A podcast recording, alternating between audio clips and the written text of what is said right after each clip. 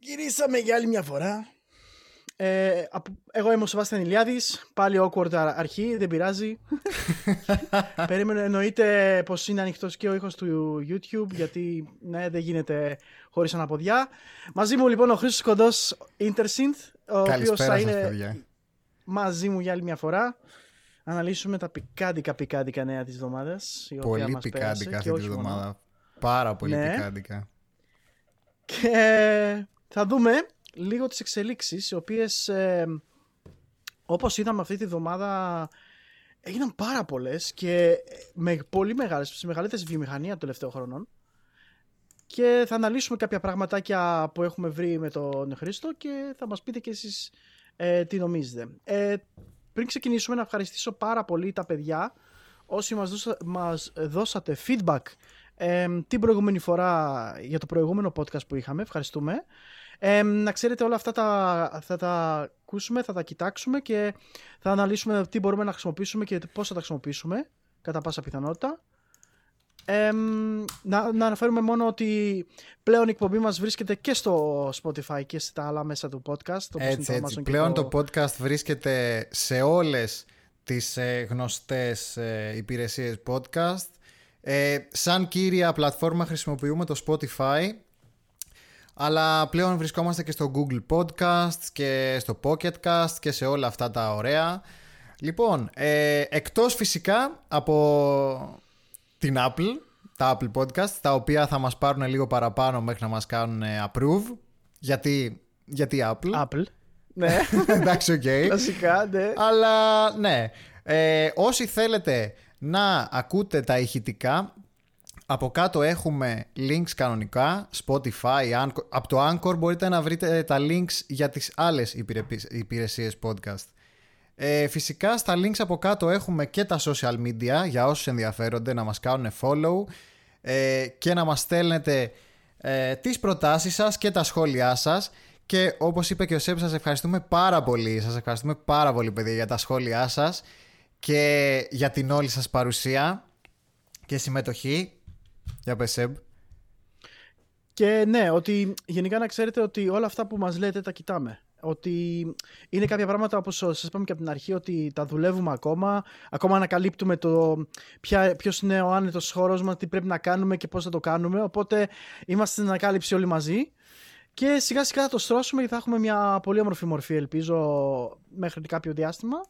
Αλλά πιστεύω θα το κάνουμε σχετικά γρήγορα γιατί δεν μας άμερε. Μια χαρά ρε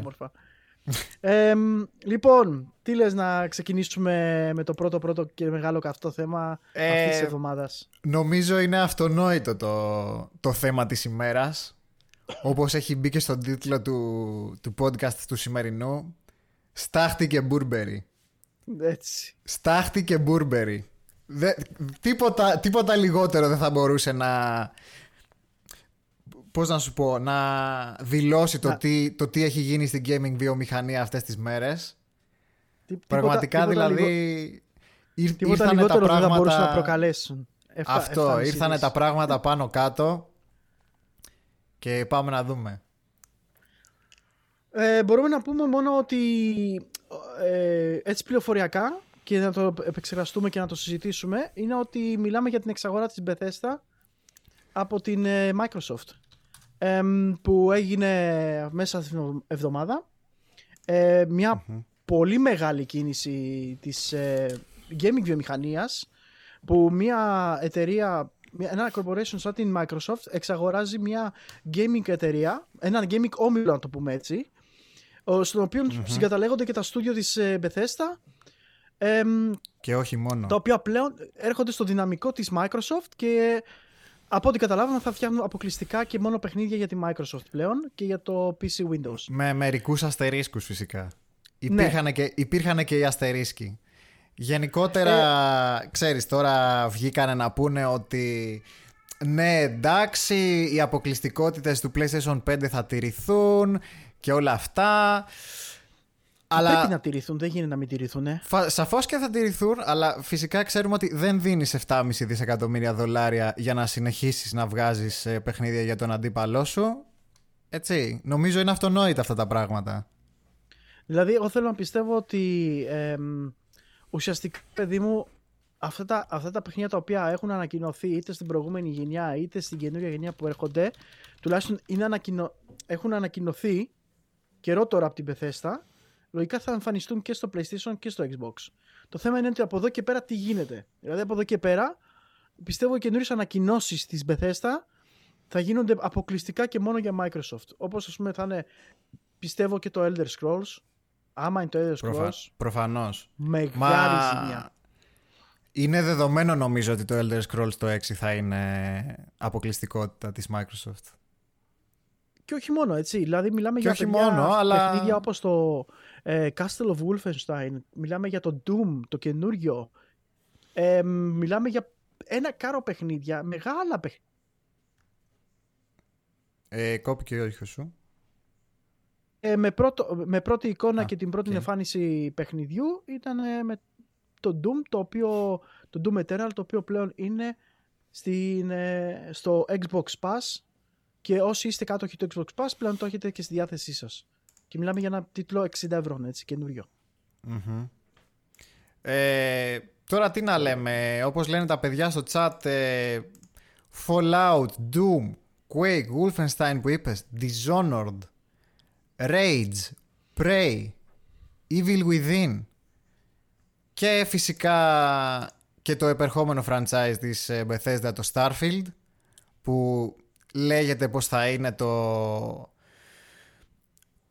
το Elder Scrolls στο διάστημα που λένε. Ναι ναι ναι ναι. Για το οποίο, για το οποίο μάλιστα αν είδατε κυκλοφόρησαν κάποιες υποτιθέμενες ε, leaked εικόνες. Υποτίθεται ότι βγήκαν οι πρώτες εικόνες του Starfield οι οποίες δεν δείχνουν και πολύ εντυπωσιακές σαν γραφικά αλλά είναι η πρώτη έτσι χειροπιαστή ύπαρξη του Starfield να το πούμε που έχουμε δει. Τώρα αν είναι πραγματικά ή όχι ή αν είναι κάτι που σκαρφίστηκε κάποιος δεν το ξέρω. Καλά, η αλήθεια είναι πως ακόμα και το, στην αρχή, αρχή, αρχή, το No Man's Sky δεν φαίνονταν εντυπωσιακό. Μετά στα promo του και στο marketing του φαίνονταν ε... το παιχνίδι της δεκαετίας, αλλά Καλά, ναι, αλλά δεν είναι σε τέτοιο στυλάκι. Φαίνεται να είναι ξεκάθαρα RPG το Starfield. Δεν νομίζω να είναι κάτι που θα πάει να ανταγωνιστεί παιχνίδια σαν το No Man's Sky. Όχι, αλλά βλέπουμε όμως ε, παιχνίδια όπως ας πούμε το Outer Worlds, το οποίο έδωσε, έδειξε ότι μπορεί να δημιουργηθεί ένα τέτοιο ίδιος RPG και ουσιαστικά ήταν υποκατάστατο, υποκατάστατο του, του Fallout. Fallout. Ακριβώς λόγω του Fallout 76. Ε, συγγνώμη να φτιστούμε λίγο για αυτό το πράγμα που βγάλανε. και με αυτό που είπα τώρα, ας πούμε, εγώ σου κάνω μια ερώτηση, Χριστό. Πιστεύεις ναι. ότι παίρνοντας την κατοχή της στην Bethesda η Microsoft θα της δοθεί η δυνατότητα της Bethesda να, να ανοιχτούν λίγο τα στούντιό της και να έχουν μια μεγαλύτερη ε, ελευθερία δημιουργίας. Τι πιστεύεις; Αν η Bethesda θα έχει μεγαλύτερη ελευθερία. Ναι, αν έχει μεγαλύτερη ελευθερία. Όχι βέβαια. Τι πιστεύεις θα είναι, μπορεί να είναι το μέλλον του, της εταιρείας ή και των παιχνιδιών της; Uh, κοίταξε να δεις. Οι επίσημες ε, δηλώσεις της Microsoft είναι ότι υποτίθεται πως η Bethesda λέει θα λειτουργεί semi-independently. Τώρα τι σημαίνει το semi-independently ο καθένας καταλαβαίνει ό,τι θέλει. Ότι τι ας πούμε. Σε έχω αγοράσει αλλά λειτουργείς αυτόνομα Κάτι τέτοιο ε, όπως καταλαβαίνουμε δεν μπορεί να ισχύει. Κάτι, κάτι τέτοιο όμως ήταν και το καινούριο στούντιο του Kojima, αν θυμάμαι καλά, στη Sony, έτσι, που ήταν semi-independent, που ουσιαστικά έχει την ε... καλλιτεχνική ελευθερία να κάνει ό,τι θέλει. Απλά ουσιαστικά το, το progress του ελεγχόταν από τη Sony.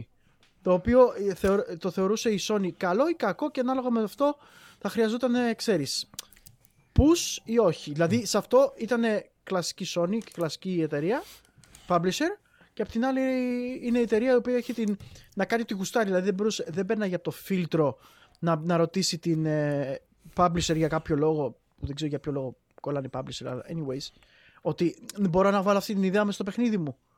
Και να λένε ναι, ναι. αυτοί ναι ή όχι, γιατί ναι θα τη βάλει γιατί μα φαίνεται ότι θα είναι κερδοφόρο, όχι θα τη βάλει γιατί δεν ενδιαφέρεται ο κόσμο γι' αυτό.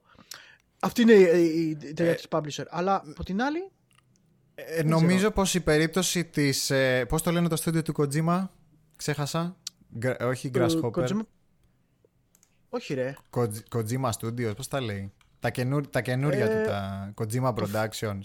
Ναι, Kojima Productions. Production. Ναι, ναι, ναι, ναι, με την περικεφαλαία του. Ωραία. Νομίζω ότι η περίπτωση της Bethesda με τις Kojima Productions είναι διαφορετική. Γιατί; Γιατί η Kojima Productions δεν είναι first party Sony developer.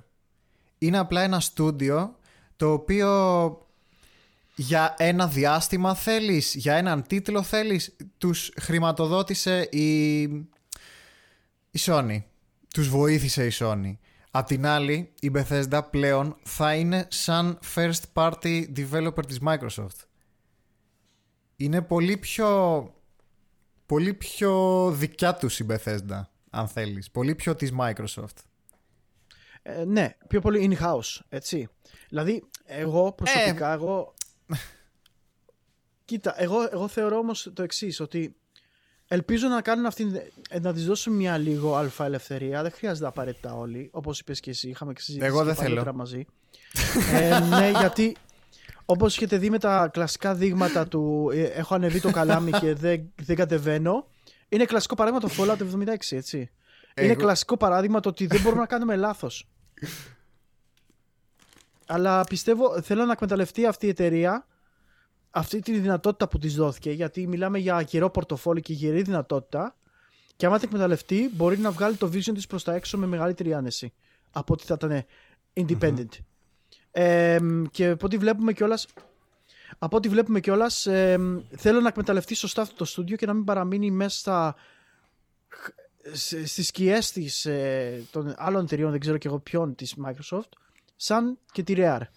Δηλαδή πιστεύω ότι η Rare θα, ήταν, θα μπορούσε να είναι μεγάλο χαρτί της Microsoft, που δεν είναι. Ναι, όπως είπες, θα μπορούσε να είναι και δεν είναι. Ναι, έχεις δίκιο. Ακριβώς, δηλαδή εγώ προσωπικά πίστευα ότι στην παρουσίαση της ε, ε, Microsoft, όταν είχε δείξει τα παιχνίδια της όπως είχε κάνει και η Sony νωρίτερα, θα μπορούσε π.χ. να κάνεις να σκάσει μια βόμβα, κάνα παιχνίδι του τύπου Perfect Dark ή κάτι τέτοιο rework ή, ή καινούριο παιχνίδι ή ακόμα και Banjo Kazooie που δεν ξέρω αν γίνεται λόγω της Nintendo αλλά νομίζω γίνεται, είναι αποκλειστικά Γίνεται, της Rare γίνεται. αυτό. Γίνεται. Οπότε ένα, ένα, ένα Banjo Kazooie και ο κόσμος κατουριόταν πάνω τους. Θα Δηλαδή, σου πω μιλάμε γιατί για- γίνεται, γιατί έχει γίνει, Σεμ.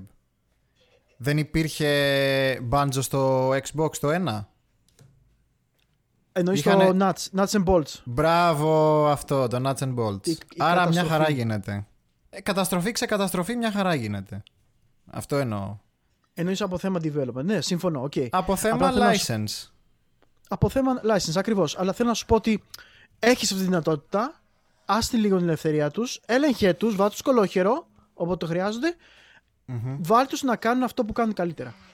Και ουσιαστικά να καταλάβουν και εκείνοι ότι ναι μεν έχουμε το πάνω χέρι, αλλά από την άλλη έχουμε και κάποιον να μας επιβλέπει. Ναι. Αυτό, εγώ πιστεύω μπορούμε να κάνουμε όμορφα πράγματα. Ε, εν τω μεταξύ, εντάξει, μια σημαντική διαφορά πάνω στις δύο εταιρείες που είπες, της Rare και της ε, Bethesda, νομίζω μια σημαντική διαφορά είναι ότι η Rare ε, έχει franchises τα οποία έγιναν develop στο αρκετά μακρινό παρελθόν ενώ η Bethesda είχε ήταν ενεργή μέχρι και τώρα, έτσι. Ναι. Άσχετα από το τι έβγαζε τώρα τελευταία. Αυτ- αυτό, αυτό είναι άλλο θέμα. Δηλαδή το ότι ήταν ανενεργή η Rare τόσο και τόσα χρόνια. Ναι. Ε, μ, Δηλαδή στη Rare θα, τι θα πουλήσει ας πούμε η Microsoft; Nostalgia θα πουλήσει. Ναι, εντάξει, μα γιατί όχι; Εγώ προσωπικά με ένα, ε, I'm sold. Ε, Ναι, Spyro ok. the Dragon remake, Εντάξει. MediEvil remake. Όταν γίνονται καλά αυτά τα πράγματα, μπορεί να τα εκμεταλλευτείς προς όφελός σου. Δηλαδή, θεωρώ ότι θα είναι το καλύτερο. Λοιπόν, ε, αφού είπαμε λοιπόν αυτά τα λίγα τα πραγματάκια σχετικά με, το, με την εξαγορά της Bethesda και το ότι, α, ποιο, θα σας ρωτήσω και εγώ κάτι άλλο ακόμα, ποιο πιστεύεις θα είναι και το μέλλον ε, της Bethesda, δηλαδή τι πιστεύεις θα γίνει αργότερα με τα παιχνίδια της κτλ. Θα είναι αποκλειστικά τι- τέτοιο ή μπορεί να κάνει την τρελή κίνηση η Microsoft Ε, και να βγάλει κάποια παιχνίδια στη Sony, στο PlayStation; Όπως είπα και πριν, πέρα από τα συμφωνημένα, ε, για 7,5 δις μ, δεν νομίζω πως δίνεις στον αντιπαλό σου ψωμάκι. Δεν πιστεύεις ότι μπορεί με αυτόν τον τρόπο. Γιατί ουσιαστικά τι είναι, κλείνεις την πόρτα σε μια αγορά, έτσι. Και μια μεγάλη αγορά. Δεν μιλάμε Ναι, για ναι, μικρή. κοίτα, ναι, καταλαβαίνω τι λες. Έχει αποδειχθεί ότι η Microsoft είναι πολύ πιο ανοιχτή σε τέτοιες προτάσεις Αυτό. από ότι η Sony. Ακριβώς. Αλλά απ' την άλλη, κάπως ρεγαμότο πρέπει να ενδυναμωθεί η first party παρουσία της Microsoft. Και αυτός ήταν ένας απίστευτος τρόπος να, να το καταφέρει αυτό. Ήταν κάτι που δεν περίμενε κανένας μας, έσκασε εντελώς ξαφνικά και άξιζε και τα φράγκα, να το πω έτσι. Βέβαια. Ε, ε, και μεταξύ ήρθε από το πουθενά, έτσι, πλάκα-πλάκα. Ναι. Γιατί μιλάμε για. Έγινε μια κινήση απλά, έγινε ανακοινώσεις, έγινε το βράδυ, θυμάμαι. Μμμ. Και μετά το πρωί απλά δεν μιλάει κανείς για τίποτα άλλο έξω από αυτό. Ε, Μα εντάξει. λογικό. Ε, το, το, το μόνο που θα δείξει θα είναι το μέλλον το οποίο τι μας, επι- τι μας επιφυλάζει σχετικά με, το, με την Bethesda και τη Microsoft. Μακάρι να δούμε όμορφα πράγματα και να δούμε παλιά glories της Bethesda του, στο θέμα ε, Fallout ας πούμε, Elder Scrolls, Quake, Quake θέλω να δω και ένα Quake Ναι. ε, ή έστω μεγαλύτερο support στο Quake Champions το οποίο στηρίζω. Όχι, Εμ, όχι. και αυτά. Καλύτερα Quake, άλλο, άλλη φάση. Ε, Εντάξει. Κοίτα, δεν ξέρω αν το είχα αναφέρει και στο προηγούμενο podcast. Ε, γενικότερα δεν είμαι της αντίληψης ότι καλό είναι να υπάρχει μονοπόλιο και να ένας μεγάλος να αγοράζει όλους τους μικρότερους. Αλλά στη Ναι. συγκεκριμένη περίπτωση, να το πω και έτσι πολύ χοντρά χοντρά, δεν με χάλασε. Όχι επειδή είμαι fanboy της Microsoft, απλά επειδή η Bethesda ήταν ήδη μια τεράστια εταιρεία, δεν ήταν ένα μικρό στουντιάκι που θα χάσει την ψυχή του και, τη... και το μεράκι του α, επειδή την αγόρασε η Microsoft. Καταλαβαίνεις τι εννοώ; Ναι, ναι, ναι. ναι. Δηλαδή ένα, ένας όμιλος ήταν και η Zenimax, η, η μεγάλη εταιρεία. Η, η, Δυο- που είχε 2.500 ε, προσωπικό έτσι νομίζω. Οπότε δεν, δεν είναι ένα στουντιάκι που α, αγοράσαμε ας πούμε το στουντιάκι του Όρη ας πούμε και πλέον δεν θα είναι όπως ήταν. Ε, τώρα δεν είναι έτσι. Η, η Bethesda ήταν μια μεγαλοεταιρεία έτσι κι αλλιώς που λειτουργούσε σαν μεγαλοεταιρεία Οπότε δεν Ναι. νομίζω ότι ε, το καταναλωτικό κοινό έχει να χάσει πολλά από αυτή την εξαγορά. Νομίζω ίσα ίσα θα κερδίσει. Και εγώ αυτό πιστεύω. Ε, ειδικά με, τις, ε, με, την, ε, με το Xbox Pass, δεν ξέρω, δεν σταματάω να το λέω. Αλλά παιδιά, άμα, είναι, ε, άμα μιλάμε για παιχνίδια τύπου Elder Scrolls και Fallout και τέτοια που βγαίνουν day one στο Xbox Pass, λόγω του ότι είναι first party, είναι απίστευτο το value το οποίο το, του προσφέρει. Και ήδη το είδαμε και όλος όπως το είπα νωρίτερα, μπήκε τώρα το Doom Eternal Το Doom πλέον στο Eternal Xbox Pass. Είναι, είναι crazy, είναι τρελό. Λοιπόν, με, ε, με το θα- καλημέρα δηλαδή μπαίνει το Doom Με το Eternal καλημέρα, στο ναι. Game Pass. Εντάξει, ίσως με αυτόν τον τρόπο δείχνει και τη, λίγο τη δύναμή της η Microsoft με αυτό. Ε, ναι, Ξέρεις. φλεξάρει λίγο, αλλά ναι. οκ. Φλεξάρει λίγο, αλλά καλό αυτό. Χρειάζεται, εγώ πιστεύω, γιατί μου αρέσει το τζέρτζελο στην αγορά. 1η Οκτώβρη. 1η πρώτη Οκτώβρη το Doom Eternal ε, στο Xbox One, στο Game Pass και αργότερα μέσα στο 20 στο PC. Τέλεια. Τέλεια. Ε, θα δούμε τώρα από εκεί και πέρα. Λοιπόν, συνεχίζουμε λοιπόν στο επόμενο μας θέμα, το οποίο δεν είναι άλλο από το Mass Effect Mass Legendary Effect. Edition. Το οποίο έγινε report πρόσφατα ότι πρόκειται για ένα remake των ε, remaster ή remake; Remaster. Ε, remaster, remaster. remaster των ε, τριών Mass Effect παιχνιδιών. Νομίζω χωρίς το Andromeda.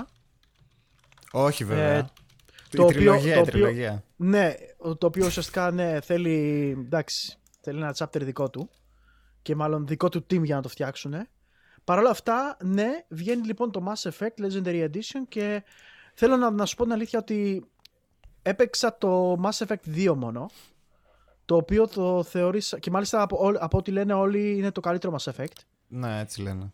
και είναι, είναι, πάρα, είναι πάρα πολύ ωραίο παιχνίδι πως τον κάνει και το ότι μπορεί να κρατήσεις και τα save σου και να τα συνεχίσεις και στο επόμενο chapter και στο επόμενο παιχνίδι και να κρατηθούν κάποια πράγματα είναι πάρα πολύ ενδιαφέρον και θέλω να δω αν θα πειραχτούν ε, κάποια πράγματα ή θα τα φτιάξουν ειδικά νομίζω το Mass Effect 1 ήθελε λίγο Ναι, ναι, ναι. περιποίηση από ό,τι Εγώ κατάλαβα. από τα Mass Effect έχω παίξει μόνο το ένα όσο έχω παίξει χωρίς να το έχω τερματίσει η Ιεροσιλία Εν τω μεταξύ είμαι σίγουρος ότι θα ήταν ένα franchise το οποίο θα αγαπούσα πάρα πολύ. Απλά επειδή Ναι.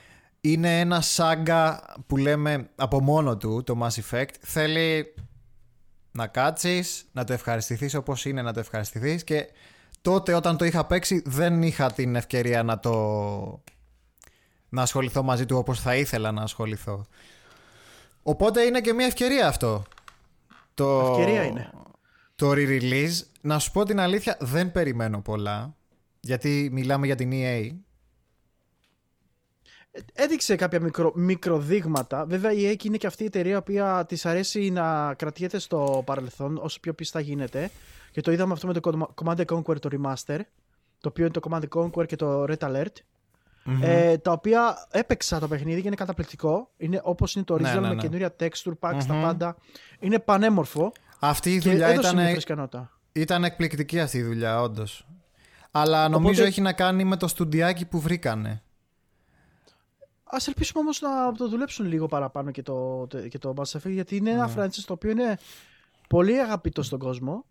Και είδαμε κιόλας και την απογοήτευση του κόσμου με το ending του 3. Δεν θα πούμε άλλες λεπτομέρειες. Το οποίο άλλαξε Εμ, αργότερα, από όσο ξέρω. Το οποίο άλλαξε αργότερα λόγω του ότι ήταν τόσο vocal το community του παιχνιδιού. Ε, Ναι. Παρ' όλα αυτά όμως ε, είναι πάρα πολύ αγαπητό και είδαμε και την απογοήτευση του κόσμου με το Mass Effect Andromeda το οποίο απογοήτευσε δυστυχώς παρόλο το μεγάλο κύκλο development που είχε. Κρίμα, αλλά θα δούμε. Είναι ένα παιχνίδι το οποίο και εγώ κοιτάω. Ε, ερώτηση τώρα, άσχετο. Τι Ναι. παίζεις εσύ στο stream σου αυτές τις μέρες; Α, Τι έπαιζα ή ρωτάω, τι παίζω; ρωτάω, παιδιά, για, ρωτάω παιδιά γιατί πραγματικά παίζει κάτι καταπληκτικό και θέλω να το πούμε. Για πες. Λοιπόν, ε, αρχικά να πω ότι έπαι- πριν έπαιζα το Black Mesa που το έπαιζα σχεδόν ένα μήνα. Πάει το Black Mesa, τελείωσε. Ένα από τα καλύτερα games που έχω παίξει ever. Δεν είχα παίξει ποτέ ξανά Half-Life και ήταν νομίζω πραγματικά ο καλύτερος τρόπος να μπω στο franchise. Νομίζω Απίστευτο. πρέπει να παίξει και το 2 δηλαδή. Απίστευτο. Σίγουρα θα το παίξω. Τα παιδιά εδώ πέρα που με είχαν δει, νομίζω ξέρουν, ξέρουν πόσο ενθουσιασμένος ήμουνα με τον Black Mesa. Αλλά με το πέρας του Black Mesa πέρασα σε κάτι πολύ διαφορετικό. Πολύ διαφορετικό. Ένα, ένα πείραμα για το κανάλι μου. Το αγαπημένο Chrono Trigger. Πω. Ιστορία από μόνη της στο παιχνίδι. Classic. Ναι. All time classic. Πραγματικά μπαμπά στον RPG.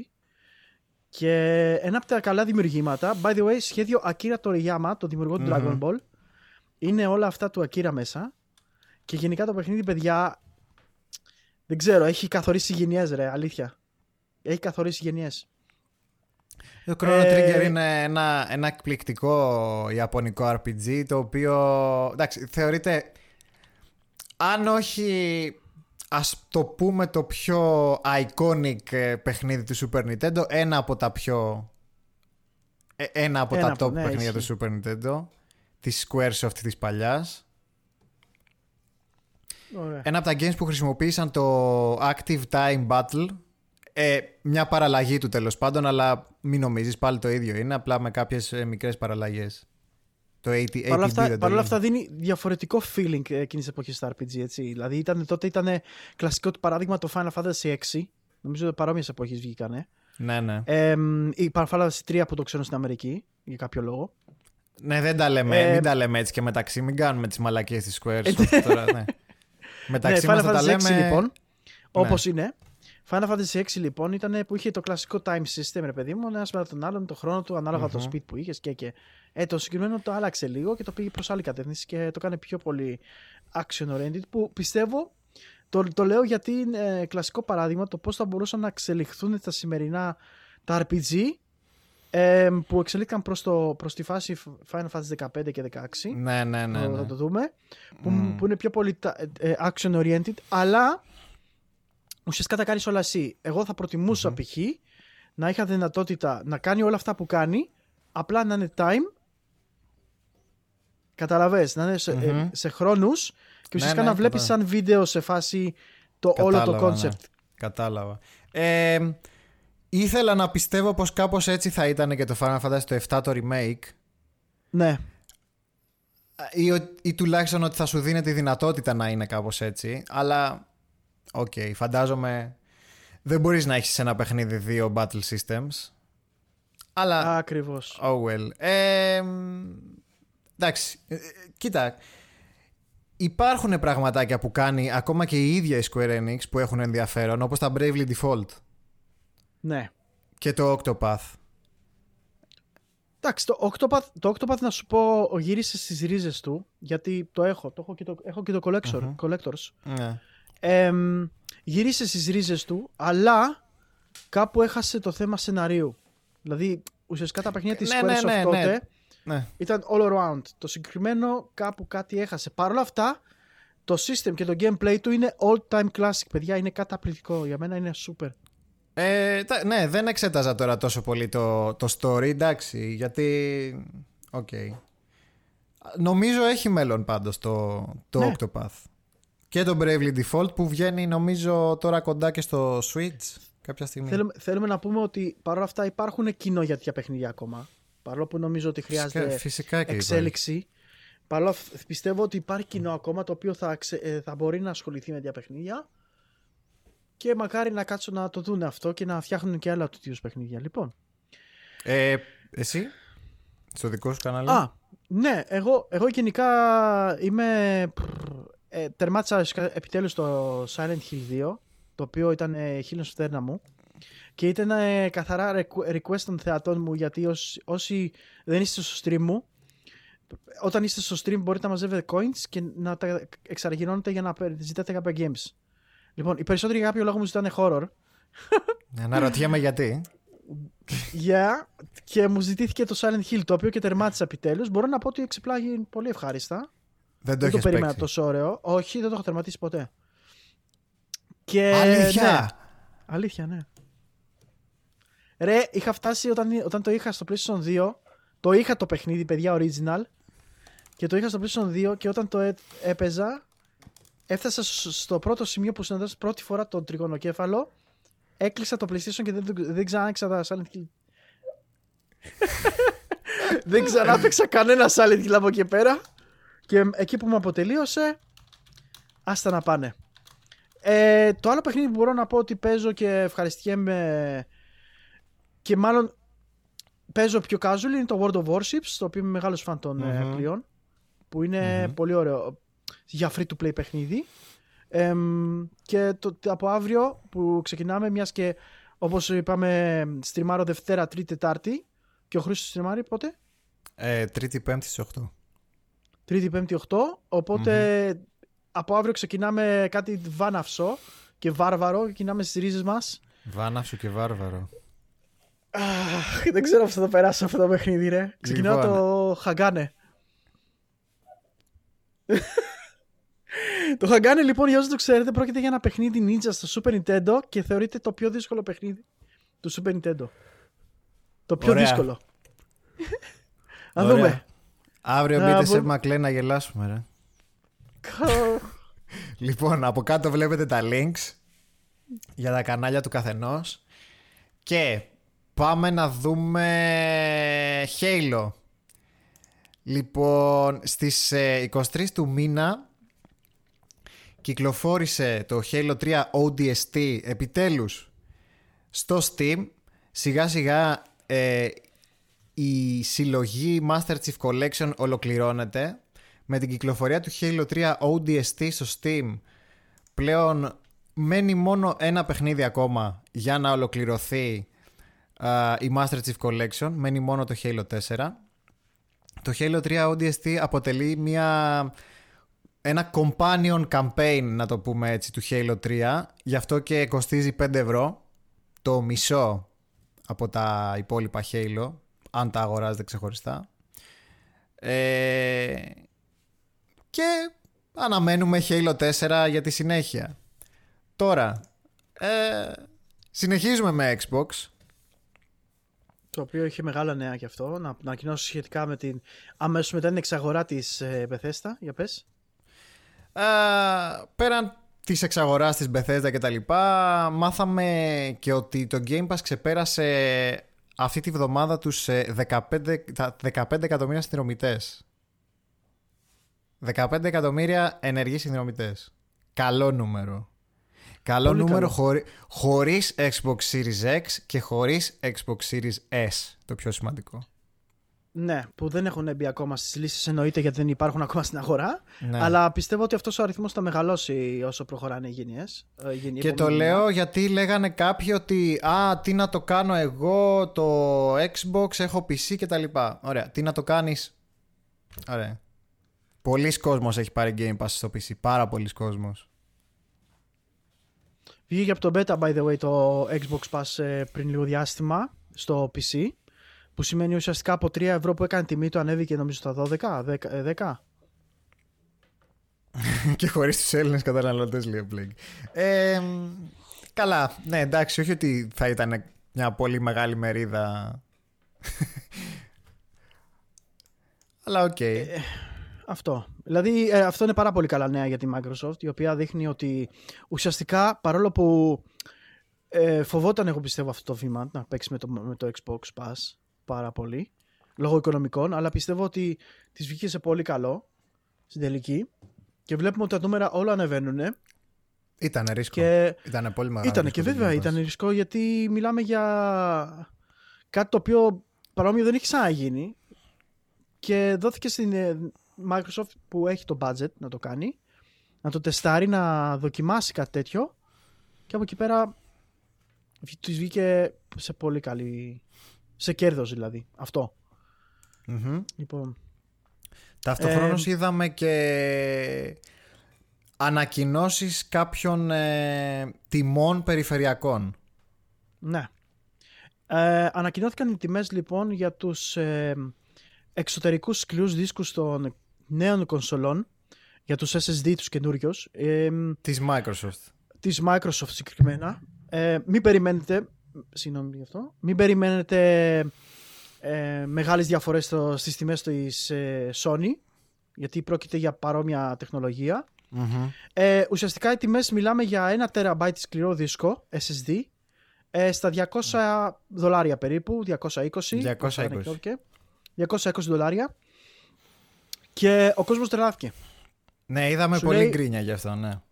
Πάρα πολύ γκρίνια και πολύ περί... μου φαίνεται πάρα πολύ περίεργο γιατί γενικά όμως παρατηρώ και από τα comments, από τα forums και τα λοιπά και pages από το facebook που βλέπω ε, γενικά ο κόσμος έχει άνοια σχετικά με τεχνολογία που έρχεται με το τι που σου δίνεται απ- με το PlayStation και το Xbox το καινούριο και γιατί αυτοί οι σκληροί δίσκοι κάνουν τόσο.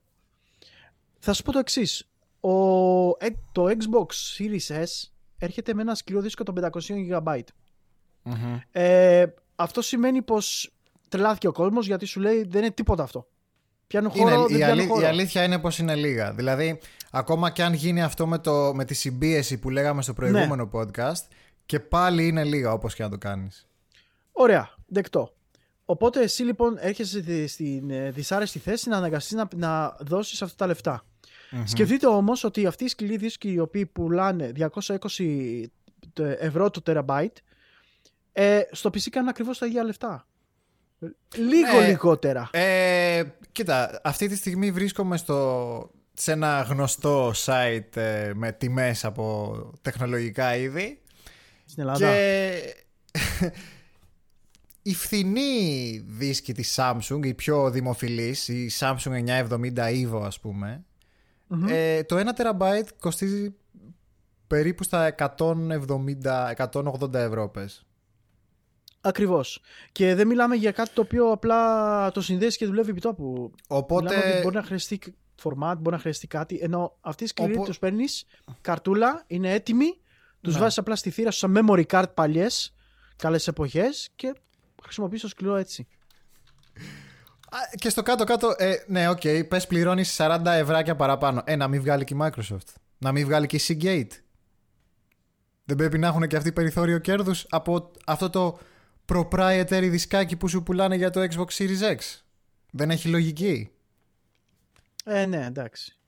Εγώ πιστεύω πάντως ότι ε, όταν πάρετε μια, καινούρια, από τις, από τις, μία από τις καινούριες κονσόλες, πρώτον, θα αργήσετε πάρα πολύ να γεμίσετε το σκληρό σας. Εγώ το πιστεύω. Ε, δεύτερον, θα... Άμα χρειαστείτε να μπείτε στη διαδικασία να τα χαλάσετε αυτά τα λεφτά, θα τα δώσετε μία φορά και θα σας κρατήσει για πάρα πολύ μεγάλο χρονικό διάστημα. Και εντάξει, εγώ πιστεύω ότι αργότερα μπορεί να πέσουν και λίγο οι τιμές, γιατί και οι σκληροί δίσκοι θα πέσουν. Ε, βέβαια, βέβαια. Και- θα πέσουν. Και όπως ξέρετε, γιατί πλέον είμαστε στα χωράφια του PC, με τους σκληρούς αυτούς, είμαστε στα χωράφια του PC. Που σημαίνει ο, το PC τριών μηνών θεωρείται παλιό PC. Μμ. Γιατί πλέον έχουν έρθει κάτι το οποίο θα αντικαταστήσει το προηγούμενο. Εν τω μεταξύ, άκου, άκου Ναι. να δεις εντωμεταξύ τι, τι μπορεί να κάνει ο κόσμος. Άκου να δεις ρε παιδί μου τι μπορεί να γίνει. Λέω εγώ τώρα έτσι, λέω. Μπορείς και να μην είσαι early adopter. Λέω εγώ τώρα ρε παιδί μου. Oh my god! Αποκλει... Δεν γίνεται αυτό έτσι. No! Δε- Εννοώ, αν σου φαίνονται τόσο πολύ ακριβά όλα αυτά τα περιφερειακά, οι consoles κτλ. Δεν χρειάζεται να πάρεις. Υπάρχει δυνατότητα και να μην είσαι early adopter. Ναι, ακριβώς. Ξέρεις Να κάτι, δεν ευχαριστεί- χρειάζεται ρε παιδί μου να τα σκάσεις με τη μία. δεν, ξέρω, δεν ξέρω αν το σκέφτεται κανείς, αλλά Ρε, φίλε, το τε- η- εγώ έχω σου λέω, παραδέχομαι, παραδέχομαι στα βήματα αυτά που έχει κάνει αυτή, αυτή τη γενι- καινούργια γενιά της η Microsoft γιατί τα παλιά της περιφερειακά είναι όλα συμβατά με το καινούριο Xbox. μμ, Δηλαδή, μόνο και μόνο από αυτό γλιτώνετε πάρα πολλά λεφτά, ειδικά άμα είστε κάτοχος προηγούμενο Xbox. Είναι, είναι Ναι. φοβερό αυτό. Πράγμα που δεν σου δίνεται αυτή τη δυνατότητα ε, την προηγούμενη γενιά. Με, με το PlayStation π.χ. Ε, εντάξει, εγώ πιστεύω ότι θα αργήσετε να πάρετε κάτι τέτοιο σε θέμα σκληρού. Θα αργήσετε να το γεμίσετε. Και στην τελική, μια χαρά, τη- μια χαρά την παλεύαμε παλιότερα με μια memory card. Τη γυρνάγαμε από εδώ και τη γυρνάγαμε από εκεί. Εντάξει, στη memory δεν βάζαμε παιχνίδια. Αυτή είναι η διαφορά. Στη memory ήταν τα πιο πολύτιμα save, ρε. Ήταν πιο ναι, πολύτιμο. βέβαια, παιδί μου, αλλά δε- δεν σου έτρωγε για παιχνίδια, πώς να σου πω. Ε, εντάξει, ναι. Τώρα είναι για Τέλος όλα. πάντων. Τέλος πάντων, ναι. Αυτά. Αυτά. Λοιπόν. Συνεχίζουμε το επόμενο θέμα, το Ναι, οποίο ναι. θα είναι ε, το Game Awards 2020, το οποίο θα γίνει το, στις 10 Δεκεμβρίου και θα είναι χωρίς κοινό, δηλαδή θα είναι online. Ε, νωρίτερα, ε, όπως είχαμε πει και είχαμε μιλήσει με τις, ε, στο προηγούμενο podcast για τις ε, Expo, ε, E3, ε, VG και τέτοια, οπότε είδαμε ότι πλέον οι- τα show πηγαίνουν προς digital. Ε, δεν αργεί και το Game Awards να ακολουθήσει αυτό το δρόμο. Πιστεύω το είτε είχε φύγει η καραντίνα είτε δεν είχε φύγει η καραντίνα πάλι online θα το κάνανε γιατί είδανε παρα- τα πρα- παραδείγματα των άλλων εταιριών και των άλλων ομίλων να ακολουθούν αυτούς τους διαδρόμους αυτή την, ε, αυτή τη- αυτό το δρόμο και πιστεύω ότι πλέον η Expo και η, γενικά οι παρουσιάσεις των παιχνιδιών θα γίνονται online κατά μεγάλο part. Ω επιτοπλίστων, ναι. Ε, εν τω μεταξύ, είδαμε και από την Blizzard μια αντίστοιχη ανακοίνωση ε, για την BlizzCon του. Τώρα 20 τι λένε, 21, δεν θυμάμαι πώς τη λένε. Ε, 21 γενι- νομίζω. Γενικά για τα Game Awards, τα Game Awards είναι του τέτοιου, έτσι, του Kili. Ναι, το Θυμάμαι κύριο. σωστά, έτσι. Ναι, ναι, ναι. Ε, γενικά, ποια η γνώμη σου για τα, για τα Game Awards γενικότερα. Αν έχεις Ωραία. παρακολουθήσει; θα, θα, πω, με- θα πω λίγα πράγματα σχετικά με τον Κίλι πρώτα απ' όλα. Ναι, ναι, ναι. Δεν είμαι μεγάλος φαν του. Γιατί Μμ, όπως έχω ναι. πει και παλιότερα, ρε παιδί μου, ο Κίλι είναι ένας άνθρωπος ο οποίος είναι, ναι μεν είναι δημοσιογράφος, αλλά είναι επαγγελματίας. Και εγώ πιστεύω ότι δεν είναι gamer fan, απλά το βλέπεις σαν δουλειά. Οπότε εκεί, εκεί φαίνεται ρε παιδί μου ότι ξέρεις, δεν το πάει σε φάση ως προς τον gamer, αλλά Ναι. δεν μπορώ να, αδι- να αρνηθώ τη συμμετοχή του σε όλη αυτή την industry και την εξέλιξη την οποία προσπαθεί να κάνει και να φέρνει καινούριες ιδέες και καινούριους επενδυτές για να μπορεί να συνεχίσει κάτι ε, το οποίο άλλοι θα είχαν παρατήσει και θα είχαν ε, εμ, δεν θα δίνανε παρα- παραπάνω ε, δυνα- δυνατότητα π.χ. να μεγαλώσει. Ο Κίλ από την άλλη είπε ότι εγώ θα φτιάξω δικό μου show Μμμ. δική μου παρουσίαση σε φάση E3 το οποίο ε, όντως έγινε Εμ, το οποίο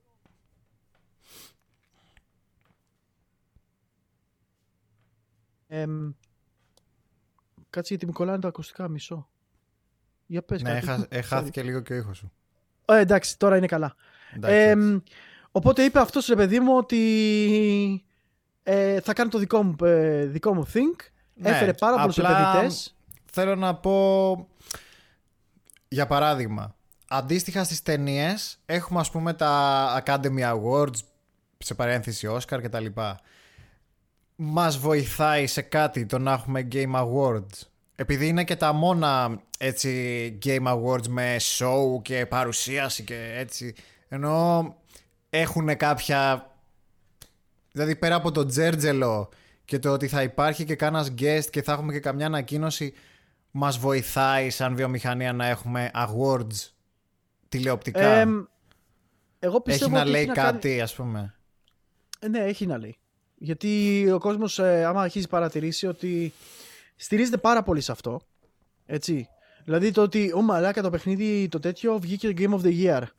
Και το δεν σκηνή κορδόνι. Δηλαδή είναι πλέον σαν έχει μπει στη βιομηχανία αυτό. Και από την άλλη μπορεί να το εκμεταλλεύονται και ότι μετά αργότερα εμ, παρακλάδι τώρα αυτής της ιδέας είναι ότι πηγαίνει μια εταιρεία εμ, έφτιαξε αυτό το παιχνίδι το οποίο βγήκε Game of the Year.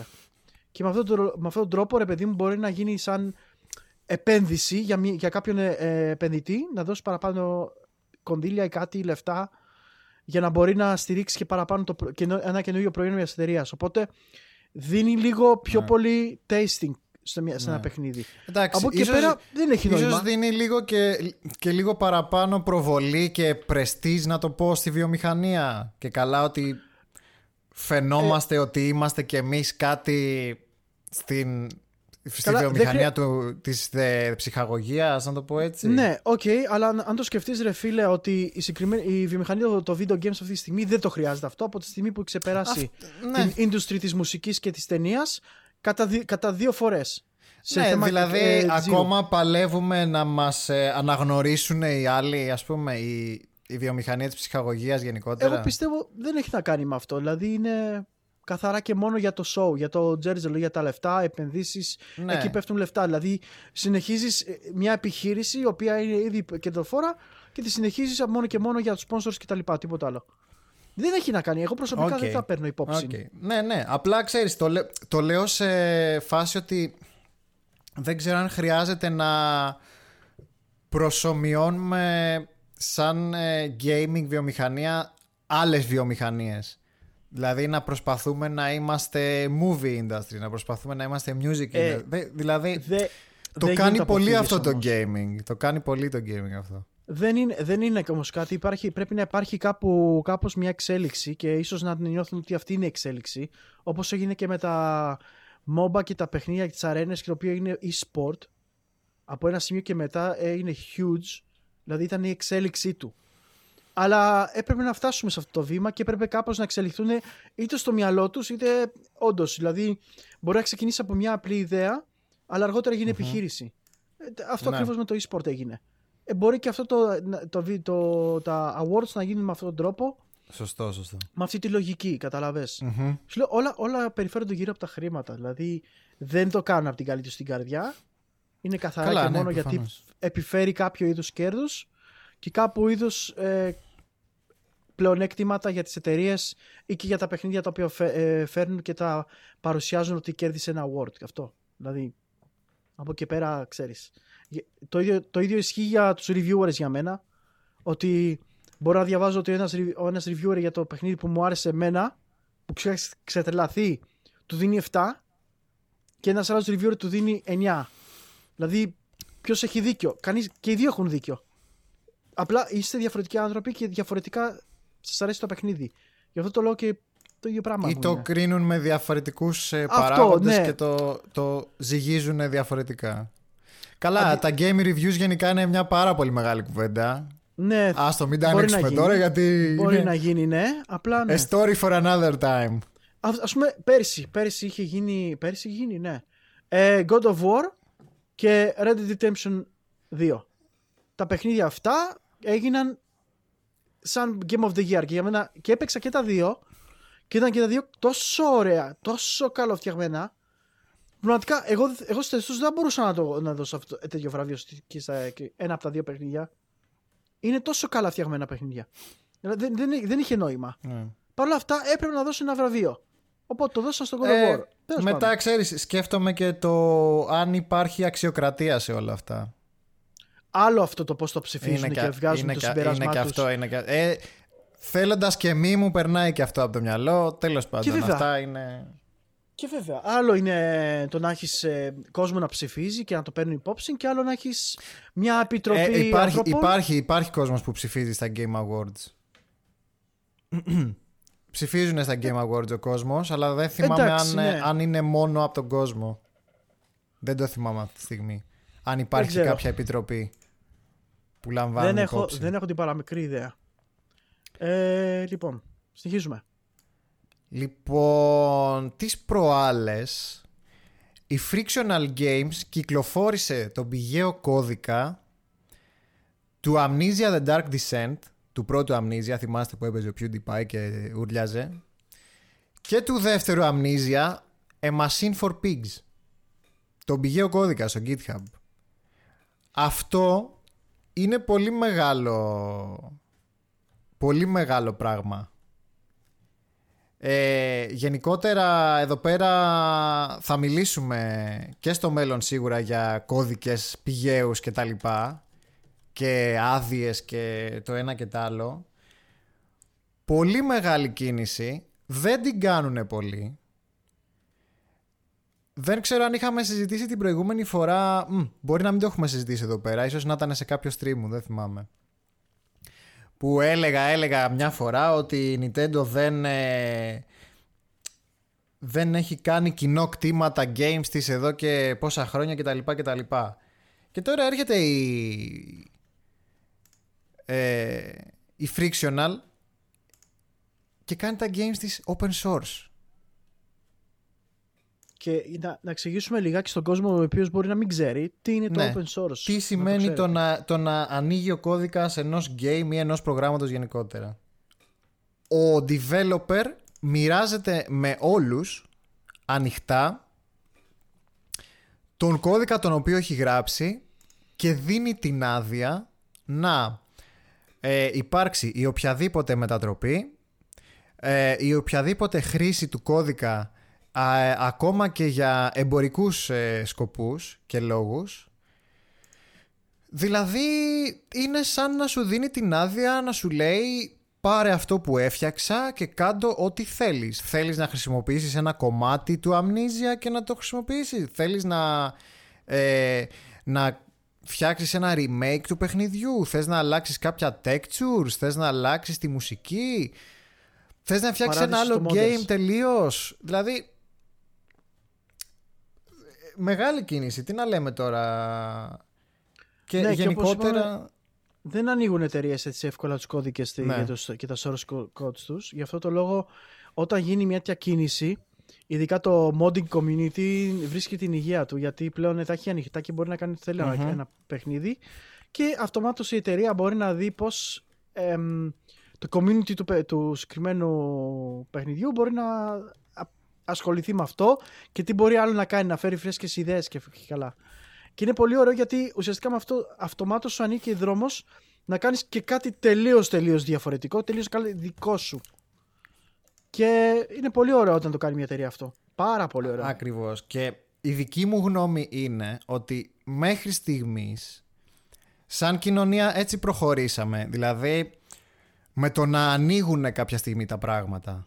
Να ανοίγουν τα κοιτάπια που λέμε. Δεν γίνεται ε, είτε μία πατέντα, είτε ένα copyright, είτε οτιδήποτε να είναι στη, δι- στην ιδιοκτησία κάποιου για πάντα. Δεν ξέρω αν γνωρίζεις εκείνο το story το ότι στην Αμερικάνικη νομοθεσία κάποια στιγμή ε, αν δεν κάνω λάθος ε, το copyright διαρκούσε περίπου 50 χρόνια, 60 δεν θυμάμαι που σημαίνει ότι μπο- εσύ μπορούσες να αξιοποιείς το intellectual property σου για τόσα χρόνια και μετά άνοιγε και δινόταν στο κοινό. Ωραία. Κάποια στιγμή ήρθε η ώρα του Μίκη να περάσει στο κοινό κτήμα Α, και σου μπράβο, λέει η ναι. Disney όχι και τι θα μπορεί ο καθένας να χρησιμοποιεί το Mickey χωρίς να με ρωτάει χωρίς τίποτα και να φτιάχνει δικές του ταινίες δικά του, κο- δικά του κόμιξ και τα λοιπά; Όχι και έκανε έκανε πίεσε η Disney τα πάντα και έχει φτάσει το copyright ε, κάπου στα 120 χρόνια τώρα και τι σημαίνει αυτό; Ότι μπορεί ας πούμε η Nintendo να σου κρατάει κλειστό το Zelda. Τώρα είναι άλλο αυτό που λέμε έτσι. Απλά συνδέεται ε, για, ηθι... για λόγους ηθικής. Καταλαβαίνεις τι εννοώ.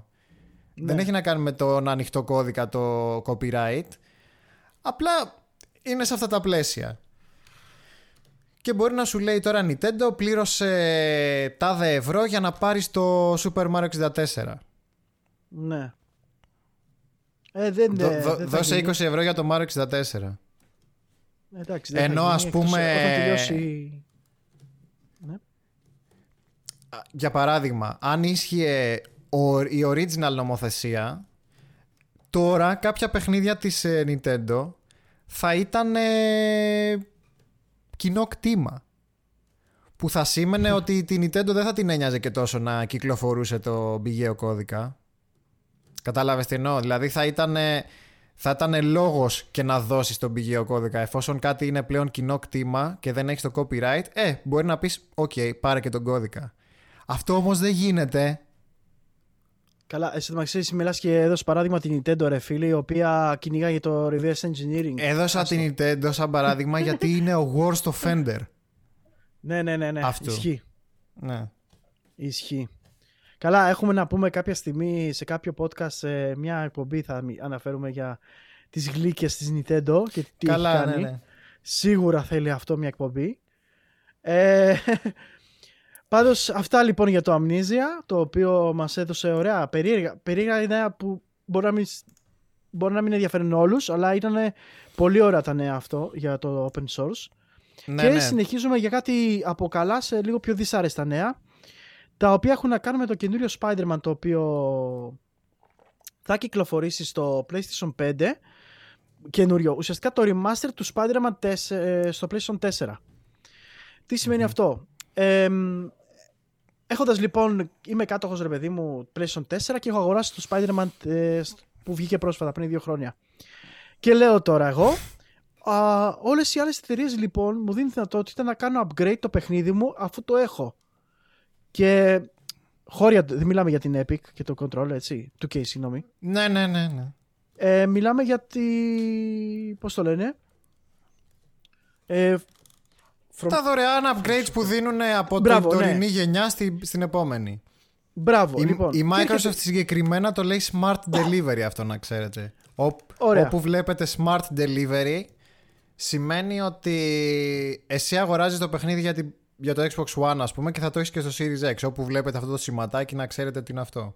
Συνέχισε. Γι' αυτό το λόγο, γι αυτό το λόγο λένε, ε, λένε οι ακόμα εταιρείες ότι στηρίζουμε την προηγούμενη γενιά. Μμ. Ε, θα δούμε πώς θα γίνει αυτό, γιατί προς το παρόν δεν ξέρουμε ακριβώς.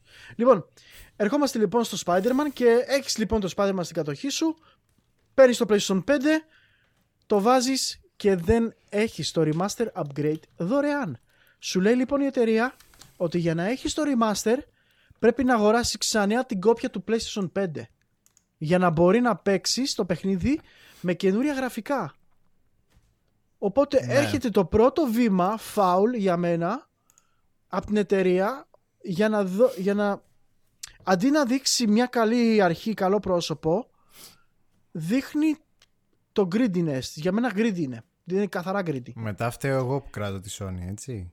Να τα λέμε και αυτά.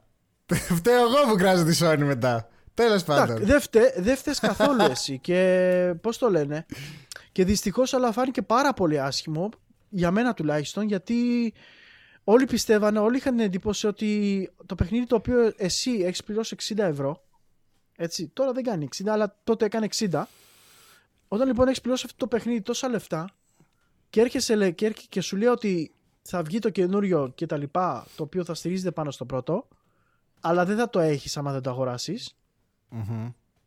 έρχεται λίγο σε, ξέρεις, Και... σε λίγο αν- αντιπαράθεση με αυτά, όλα αυτά που Και προσπαθούν ενώ να κάνουν. όλοι οι υπόλοιποι εκδότες έχουν πει, σχεδόν όλοι, Σχεδόν. υ- υπάρχει κάποιος που είπε ότι θα πληρώνεις για το upgrade; Ε, ναι, λοιπόν, ε, κάποιες Ποιος- εταιρείες έχουν βρει, ποιος άλλος προσπαθούν να ήταν; βρουν άλλο παραθυράκι και λένε ότι θα πρέπει να αγοράσεις π.χ. την έκδοση ε, του PlayStation 5 π.χ. του Call of Duty για να έχεις το upgrade pack.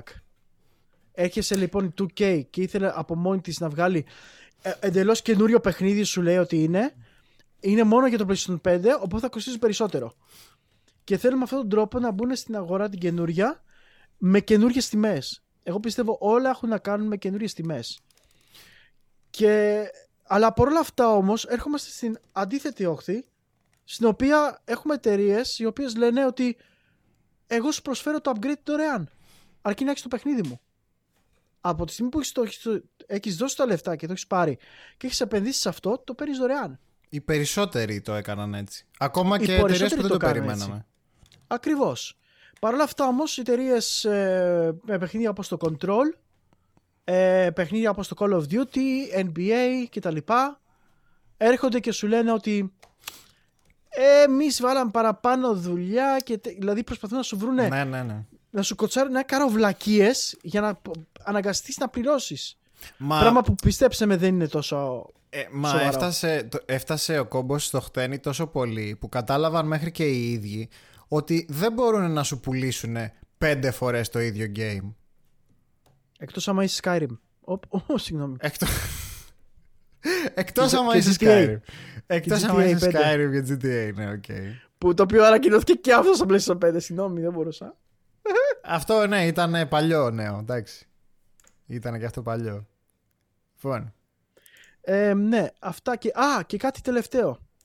Να πούμε τώρα το εξής ότι η κοστολόγηση των καινούριων παιχνιδιών και των καινούριων πραγμάτων που το λέμε τόσο καιρό και τα κράζουμε εν μέρη να ξέρετε ότι το Morales το οποίο βγαίνει και είναι ε, το Spider-Man το καινούριο το οποίο είναι ουσιαστικά expansion εκτος ότι θα είναι πολύ μικρότερη σε διάρκεια το, το παιχνίδι υπολογίζεται 8 με 10 ώρες ναι το είχαμε πει ε, στο προηγούμενο podcast ναι, ενώ π.χ. στο PlayStation 4 θα έκανε κάτι τέτοιο 40 ευρώ πλέον επειδή είναι PlayStation 5 και έχει γίνει πένε δουλειά, ε, θα κοστίζει 60.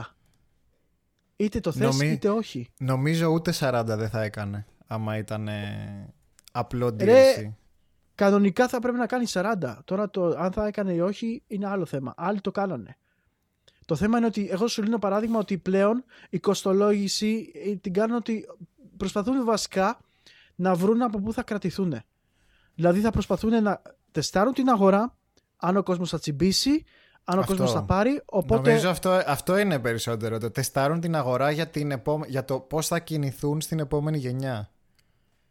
Προσπαθούν να σου βγουν ότι τα παιχνίδια δεν θα είναι, τα single players, τα storytelling δεν θα είναι viable λόγω, ε, ναι. ε, σε θέμα χρημάτων. Ναι, ναι, Εντάξει, ναι, ναι, μαλάκα, ναι, ναι. sorry κιόλας, αλλά δεν χρειάζεται να παίζω 60 ώρες παιχνίδι. Μπορείς να το κάνεις 30 ώρες, 25 ναι, ώρες. Κάτω μου μικρότερο. Κάντο μου, π.χ. κάνε μου το The Last of Us π.χ. εκεί που είναι 60 ώρες παράδειγμα, κάτω μου 30 και κάνε μου Last of Us 3. Δηλαδή, σου, σου, λέω παράδειγμα, μπορεί να μην δουλεύει, αλλά σου λέω σαν παράδειγμα. Κάντε το έτσι. Αφού δεν Μα το λέγαμε και την προηγούμενη φορά, αρέσει. Ούτε χρειάζονται όλα τα παιχνίδια να έχουν το marketing budget, αυτό το 300 εκατομμύρια budget. Ούτε χρειάζεται όλα να είναι 100 ώρες και 300 ώρες. Ναι, αλλά το κάνουν και από εκεί πέρα μετά βγαίνουν ε. και κλαίγονται. Δεν έχουμε ναι, με λέγε κοστίζουν 200 εκατομμύρια το παιχνίδι. Έχει ένα πολύ βρε μαλάκα μα κοστίζουν 200 εκατομμύρια και σκισά τα 50 στο marketing. Χέσε με ρε. Λοιπόν, αυτά, αυτά να ξέρετε είναι καθαρά και μόνο για να βρουν την αγορά, να βρουν πάτημα, να το πατήσουν και μετά να πούνε Α, είναι το στάνταρτ. Οπότε ετοιμαστείτε για πόλεμο ε, καταναλωτών και τέτοιων. Το πώς θα λειτουργήσουν. Ε, δεν στηρίζομαι και πάρα πολύ σε αυτό γιατί βλέπω πολλά πρόβατα ήδη τρέξαν και πήραν το Call of Duty. ε, πήραν και πήραν και FIFA, πήραν και πήραν ένα κάρο μαλακίες. Pre-order, το οποίο είναι χειρότερο που υπάρχει στην αγορά αυτή τη στιγμή. Ε, και γι' αυτό το λόγο θα κάτσετε να πληρώνετε 80 για παιχνίδια και μετά με λέγα 80 ευρώ το παιχνίδι. Ε, Ευχαριστώ πάρα πολύ. Η αλήθεια είναι, η αλήθεια είναι ότι we vote with our, with our wallet που λένε και οι φίλοι ναι. μας οι Αμερικάνοι. Μόνο εκεί καταλαβαίνουν. Μόνο εκεί καταλαβαίνουν. Ναι. Το ότι το πορτοφόλι τους άμα τους πονέσει θα τους πονέσει. Αλλά με λέει καφέτες δεν μπορεί να μην έχουν το Call of Duty. Δεν, μπορώ, δεν, μπορώ να καταλάβω, δεν μπορώ να το καταλάβω ποτέ αυτό. Δηλαδή άμα, άμα το 90% δεν το έπαιρνε αυτό το παιχνίδι πιστέψτε με, δεν θα βλέπαμε το χρόνο Call of Duty. Ε, κάνουμε ένα συγκρότηση για να φτιάξουμε καλύτερο παιχνίδι για τον κόσμο. Όπως έγινε με το Assassin's Creed. Όπως έγινε με το Assassin's Creed. Μια χαρά δεν βγήκε το Origins. Μια χαρα δεν βγήκε το Odyssey. Εγώ προσωπικά τα ευχαριστήθηκα. Ναι, γιατί έφαγαν σκατό. Κάποια... Ήρθε, ήρθε κάποια στιγμή που φάγανε σκατό επιτέλους. Ναι, ε, έφαγαν σκατό Ε, γιατί βγάλαν ναι. μια πατάτα το Unity. Ναι, ναι. Το οποίο βέβαια επισκίασε το Syndicate, το οποίο ήταν αξιοπρεπέστατο παιχνίδι. Ναι. Παρ' όλα αυτά όμως το επισκίασε, πούλησε κατά και το Syndicate και από εκεί πέρα τέλος. Ναι, μόνο pre-order. Το... Λοιπόν, έχω κάνει, να σου πω ποια παιχνίδια έχω κάνει pre-order. Battle- Battlefield 3. Αυτό το, το pre-order όταν πρώτο βγήκε, το πρώτο ανακοινώσανε. Battlefield 3. No Man's Sky. Κακό. Κακό pre-order, Και- κακό pre-order, κακό pre-order. Κακό pre-order στο, στο βάθος του χρόνου μου βγήκε σε καλό, τέλος πάντων. Ναι. Εμ, και το τελευταίο pre-order που είχα, δύο pre-order που είχα κάνει και το είχα κα- κάνει πρόσφατα, για το stream κυρίως, ήταν το Assassin's Creed Odyssey. Και αυτά είναι τα pre-order που έχω κάνει. Και γενικά το αποφεύγω, παιδιά. Κάνει κακό Έλα, στην παιδιά, αγορά, να ξέρετε. τα, τα pre-order τέλος, εντάξει. μη- τώρα δεν ξανακάνουμε pre-order, τελείως αυτό. Δεν είναι Ναι, για pre-orders αυτά. η, η βιομηχανία. δεν. Λοιπόν, Λοιπόν, να συνεχίσουμε Α- τώρα στο επόμενο θέμα. Πες. ακούστηκαν ε, φήμες έντονες για Metal Gear Remake στο PS5. Χω, χω, χω. Καινούργια γραφικά, τα πάντα όλα. Oh, yeah. Ταυτόχρονα That's my με call. αυτό ε, κυκλοφόρησαν στο GOG της, ε, της CD Projekt Red το store ε, κυκλο- επανακυκλοφόρησαν το Metal Gear του NES για PC έτσι το Metal Του Gear Messi- Solid του- του- Περίμενε, sorry, παρένθεση. Α, sorry, σου του διακόπτω, MSX, συγγνώμη. του MSX. Του MSX, μπράβο. Αυτός Του MSX, συγγνώμη, έκανα λάθος εγώ. By the way, είναι historical γιατί ήταν ένα παιχνίδι το οποίο ήταν λίγο. ειδικά για τους φίλους του Metal Gear. Ε, δισκοπότηρο, έτσι. Ναι, Δεν το είχαν ναι, πολύ. ναι, ναι. Λοιπόν, είναι η έκδοση του MSX. Ε, το Metal Gear Solid το 1 και το Metal Gear Solid το 2 το Substance που έχει παραπάνω content από το Sons of Liberty. Αυτά πλέον υπάρχουν στο GOG για PC ε, και ταυτόχρονα υπάρχουν κάτι φήμες, δεν ξέρω αν ισχύουν παιδιά, ότι, ναι, ότι φτιάχνουν ε, η Konami ένα remake του Metal Gear Solid του 1 και ότι τα υπόλοιπα το 2, 3, 4 θα τα κάνουν remaster. Τώρα αν ισχύουν αυτά δεν ξέρω. Να, να, να, να αναφέρουμε ότι παλιότερα στο παρελθόν είχε γίνει ένα remake, remake κυριολεκτικά remake για το GameCube. Remake, ναι, ναι. το Metal Gear Solid 1, το οποίο λεγόταν Twin Twin Snakes. Snakes, το οποίο παιδιά ήταν απλά καταπληκτικό ρε παιχνίδι. Ναι ρε φίλε, ήταν πολύ καλό. Και Εν τω ήταν ένα μεταξύ, στούντιο, Silicon Knights το, το έκανε, το θυμάμαι χαρακτηριστικά. Είναι το στούντιο του Eternal Darkness. Eternal Darkness. Φοβερό στούντιο, φοβερή Ναι. δουλειά και πολύ ταλέντο. Και αυτό φαίνεται κιόλας ακόμα και από τα cutscenes του Metal Gear. Ναι. Είχαν αλλάχτεί και είχαν εμπλουτιστεί ρε παιδιά και το είχαν κάνει super κινηματογραφικό. Ε, αν έχετε Gamecube ή αν είστε fan, τσεκάρετε Metal Gear Solid Twin Snakes και ελπίζω Ναι, ναι. να κάνουν κάτι παρόμοιο με το καινούριο remake. Δηλαδή, αν το κάνουν, να το κάνουν έτσι. Θα το ήθελα Είχαν πάρα βάλει πολύ. και gameplay στοιχεία από το 2 αν θυμάμαι. Ναι, Ε, και με καλύτερα γραφικά το 2. by the Ναι, way. ναι, εννοείται, εννοείται. Να είναι- το είχαν κάνει έτσι λίγο πιο streamlined, ας πούμε, που λένε. Και γενικά, νομίζω οι περισσότεροι είτε δεν το γνωρίζουν ότι έχει υπάρξει remake του, του MGS του 1, είτε το αγνοούν επειδή τότε είχε υποθεί ότι αυτή η κυκλοφορία δεν είχε γίνει με το, με το blessing του Kojima, ας το πούμε. Εντάξει. Καλά, ότι, αυτά είναι... δεν, ότι, ναι, ότι δεν είχε συνεισφέρει και δεν είχε συμβάλει στην κυκλοφορία αυτή καθόλου. Και ότι το έκανε η Konami χωρίς να τον ερωτήσει. Το οποίο το πιστεύω φυσικά. Και εγώ το εννοείται. πιστεύω. δεν νομίζω να χρειάζεται να καν, καν ερώτηση αν το πιστεύεις ή όχι. Ναι, το Εννοείται πιστεύω. ότι το, πιστε... εννοείται ότι το πιστεύω. Απλά το... νομίζω η κοινότητα το μπάναρε πολύ επειδή άκουσαν αυτό ότι δεν το θέλει ο Kojima ας πούμε. Ε, ναι, κλασικά. Όχι ρε ότι δεν παιδί το μου, θέλει, ότι δεν έδωσε το ok. Αλλά εντάξει. Οκ. Είναι ένας sorry λόγος, κιόλας, δεν αλλά- λέω. Ναι. Sorry κιόλας, αλλά ο Miyamoto δεν έχει δουλέψει στο Link's Awakening και μια χαρά βγήκε το παιχνίδι. Ναι, αυτό. Δηλαδή, ναι, είναι, ένας, ε, είναι σοβαρός λόγος το να μην έχει δώσει ok ο ίδιος ο δημιουργός. Απλά είναι αυτό ότι καμιά φορά βγαίνουν και ωραία πράγματα χωρίς Εκτός από να όλους. έχει Απλά με την συνεισφέρει ιδέα ο σου. δημιουργός. Ναι, ναι, ναι. Σωστά, αυτό ακριβώς. Είναι από αυτές γιατί τις όχι, έτσι κι περιπτώσεις, αλλιώς. ο- Κάποια στιγμή Ναι. πρέπει να περάσει η σκητάλη σε κάτι άλλο. Δηλαδή, από τη μία, η Konami έχει τα ταλέντα, είχε τα ταλέντα, δεν έχει πλέον. Είχε τα ταλέντα να κάνει κάτι τέτοιο, ε, να εξελίξει μια σειρά και να την πάει παρα, καρα- παρακάτω. Και ας μην είναι στο, ε, στην εταιρεία ο Kojima, ο δημιουργός του. Παρ' όλα αυτά, είδατε πώς χειρίστηκαν τη σειρά Metal Gear. Και τώρα προσπαθούν, το μόνο που προσπαθούν είναι απλά να κάνουν milking αυτό που έχουν ήδη έτοιμο. Και αυτό Ε, θα κάνουν. Αυτό που ανοίγεις είναι μεγάλο θέμα. Ε, δηλαδή, ναι, το, ανεφ- το αν, αναφέρω ε, γιατί, γιατί η κίνηση αυτή, μιλάμε παι- Metal Gear παιχνίδια, remake και remastered στο PlayStation 5. Ναι, Ε, δεν είναι τίποτα άλλο εκτός από milking, γιατί ουσιαστικά ναι, ναι. Ε, ε, είναι μεγάλο θέμα το λέω γιατί ε, δεν ξέρω αν έχει αποφασίσει το gaming ακόμα. Δηλαδή το gaming ως επιτοπλίστων υπάρχει ας πούμε 40 χρόνια κάπου εκεί. Δεν έχουμε αποφασίσει βα- ή έχουμε αποφασίσει, θα το δούμε.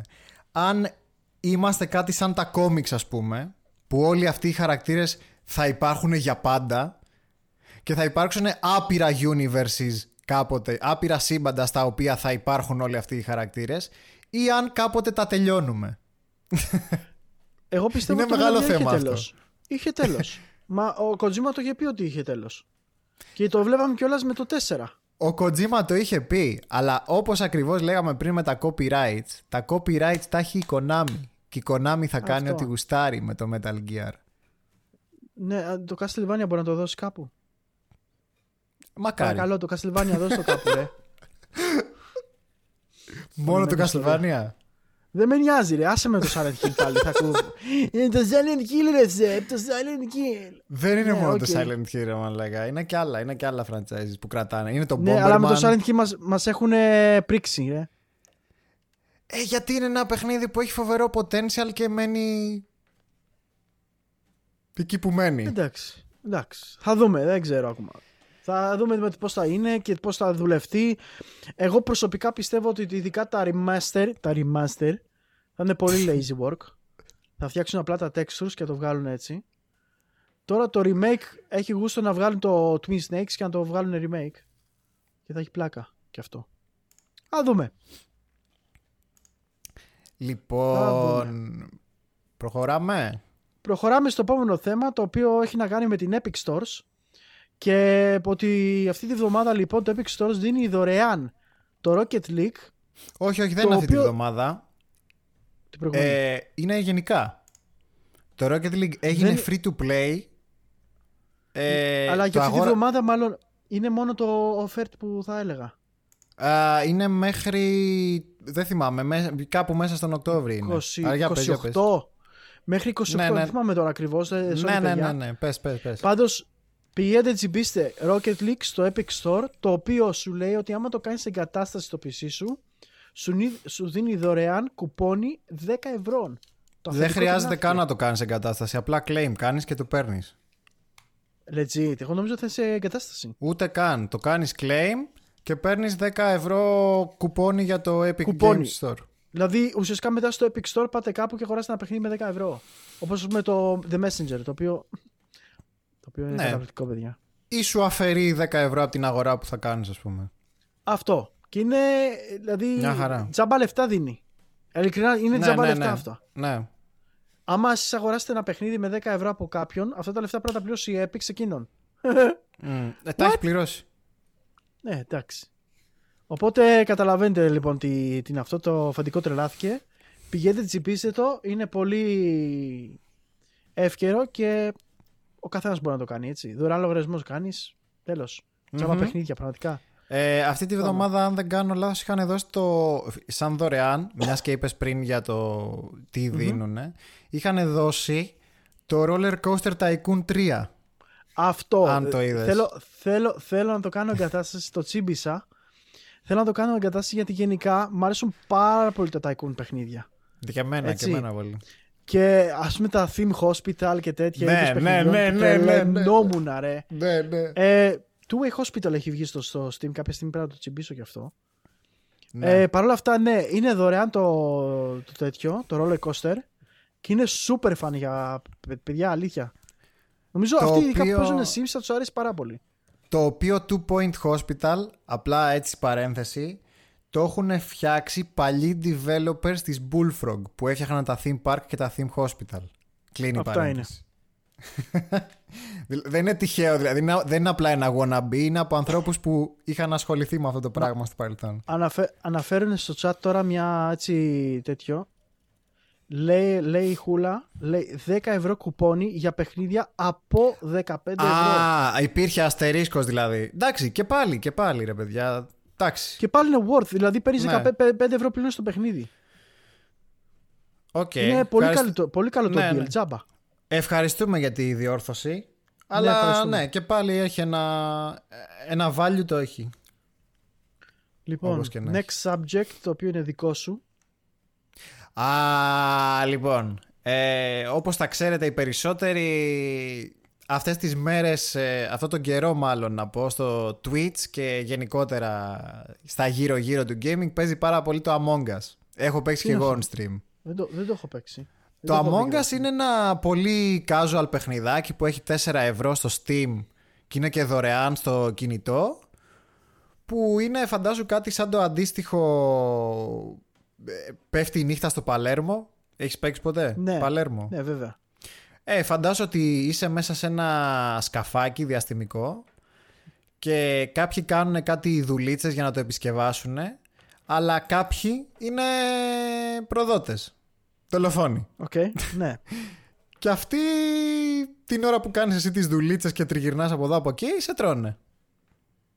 Και μετά όταν ε, φαγωθεί κάποιος και ανακαλυφθεί, ε, γίνεται μια κουβέντα, ας πούμε ένα κουβεντολόι και αποφασίζει ο κόσμος ποιος μπορεί να ήταν ο killer.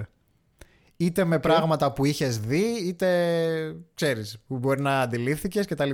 Λοιπόν, ε, αυτό το παιχνίδι έσκασε πάρα πολύ ξαφνικά. Έχει βγει εδώ και δύο χρόνια και Εν τω μεταξύ- έγινε έκρηξη. Εν τω μεταξύ, σκέψου ότι τελευταία έχει γίνει έκρηξη με το Fall Guys Ναι, και γίνεται και με αυτό. Δηλαδή παιχνίδια Ναι. τα οποία δεν τα περιμένεις, έρχονται το πουθενά. ναι. Ξαφνικά κάνουν μπαμ, ειδικά στο Twitch π.χ. γίνεται ο χαμός. Έχω την εντύπωση, Σεμπάστιαν, ότι είναι λόγω καραντίνας. Ότι είναι party games που πιάνουν πάρα πολύ λόγω του ότι ο κόσμος είναι πολύ μέσα και ήθελε να περάσει λίγο καλά με την παρέα του ή κάτι τέτοιο, ξέρεις, χωρίς να είναι πάλι τα Call of Duty και τα Valorant και τα τέτοια. Εγώ, εγώ παίζω κάτι άλλο, το οποίο ξεκινήσαμε με τη Μάρθα και παίζουμε, με την κοπέλα μου.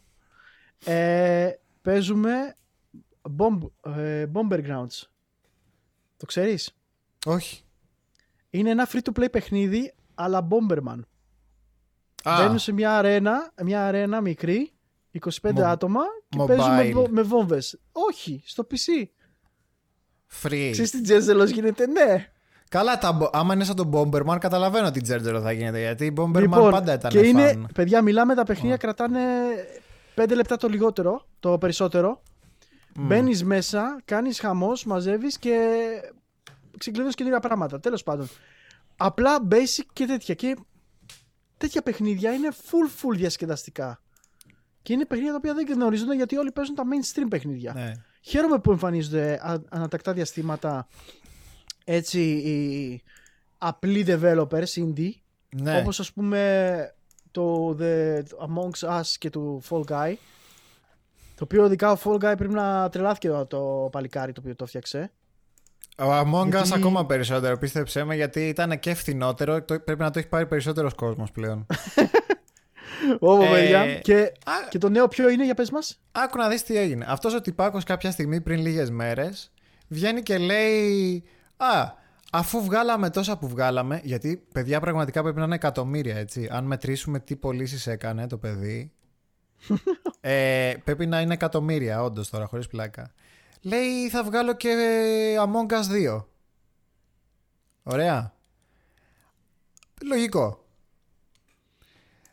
Όμως αργότερα το σκέφτηκε καλύτερα και σου λέει άσε δεν θα βγάλω Among Us 2 και τα πήρε πίσω τα σχέδια αυτά που είχε για το sequel και σου λέει όχι θα τα βάλω αυτά που θέλαμε να βάλουμε στο Among Us το 2 θα τα βάλουμε στο 1 σε, Οπότε... σε μια ήδη έτοιμη πλατφόρμα ναι ναι ναι ναι Οπότε ήταν θετικό νομίζω πολύ θετικό outcome ναι για, γιατί δεν χρειάζεται να αγοράσουν και ο κόσμος καινούριο παιχνίδι και τα έχουν έτοιμα. Ναι. Έχουμε έτοιμη την πλατφόρμα και το ναι. engine και τα πάντα. Και απλά τα προσθέτουν. Εντάξει, τώρα αν θα βάλει DLC και τέτοια στο μέλλον, δεν το ξέρω. Θα μ' άρεσε πάντως να δω και καινούριους μηχανισμούς και να τον δω λίγο να φτιάχνει τα γραφικούλια που είναι... Σαν το... Τα έχει φτιάξει στο Paint. Φαίνεται σαν να τα έχει φτιάξει στο Paint, φαντάσου. Ναι. Αλλά ναι, Λοιπόν, ε, είχαμε σε άλλα νέα χτύπημα από την Amazon. Δυνατό χτύπημα για το cloud gaming. Σε ένα ψηφιακό event που έκανε η Amazon παρουσίασε αρκετά hardware της, ξέρετε αυτά τα Amazon Echo και τα λοιπά και όλα αυτά. Είχε να μας δείξει και μία υπηρεσία ονόματι Amazon Luna. Το Amazon Luna λοιπόν αποτελεί άμεσο αντίπαλο, αντίζηλο, ανταγωνιστή υπηρεσιών τύπου Google Stadia, τύπου xCloud. Ωραία. Έχει και αυτό φυσικά το δικό του χειριστηριάκι. Η διαφορά όμως ποια είναι; Άκου να δεις ποια είναι η διαφορά του Amazon Luna από όλους τους άλλους. Το xCloud, σε περίπτωση που δεν το γνωρίζατε, τα παιχνίδια που παίζει, τα παίζει από Xbox One S αυτή τη στιγμή. Ωραία. Ναι. Ε, έχουν πει ότι στο μέλλον, μέσα στο 21, θα κάνουν upgrade το σύστημα σε Xbox Series X. Όταν παίζεις από xCloud. Ωραία. Δηλαδή παίζει, τώρα αυτή τη στιγμή όταν παίζεις κάτι από xCloud το παίζεις από ένα Xbox Series S ε, Xbox ε, One S ε, από τους servers της ε, Microsoft, ωραία. Στην Google όταν παίζεις κάτι στο Stadia το παίζεις από Linux server το οποίο προϋποθέτει τα παιχνίδια να γίνουν rewrite για Linux. Αν δεν είναι ήδη. Γιατί; Το Amazon Luna υποστηρίζει Windows.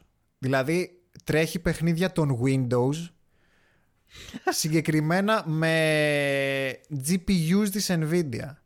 Αυτό σημαίνει πάρα πολύ μεγάλο ποσοστό συμβατότητας και πάρα πολύ λίγη δουλειά για τους developers.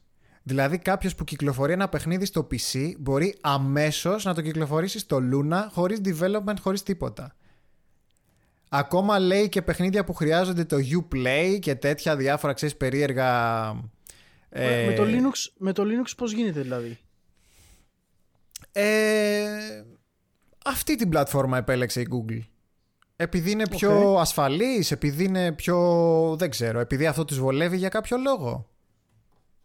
Ποιο είχε τη φαϊνή ιδέα για Linux servers. Ε, η Google. Η Google. Από ό,τι φάνηκε, τη φάνηκε καλή ιδέα. Let's do this. Ναι. ναι. Αλλά α βάλουμε Windows ε, OS. Τι να σας πω παιδιά, δεν, ε, δεν επέλεξα εγώ σε τι OS θα, τρέχουν τα, τα, θα τρέχει το Stadia. Γι' αυτό και βλέπεις ότι είναι περιορισμένοι και οι τίτλοι που παίζουν στο Stadia.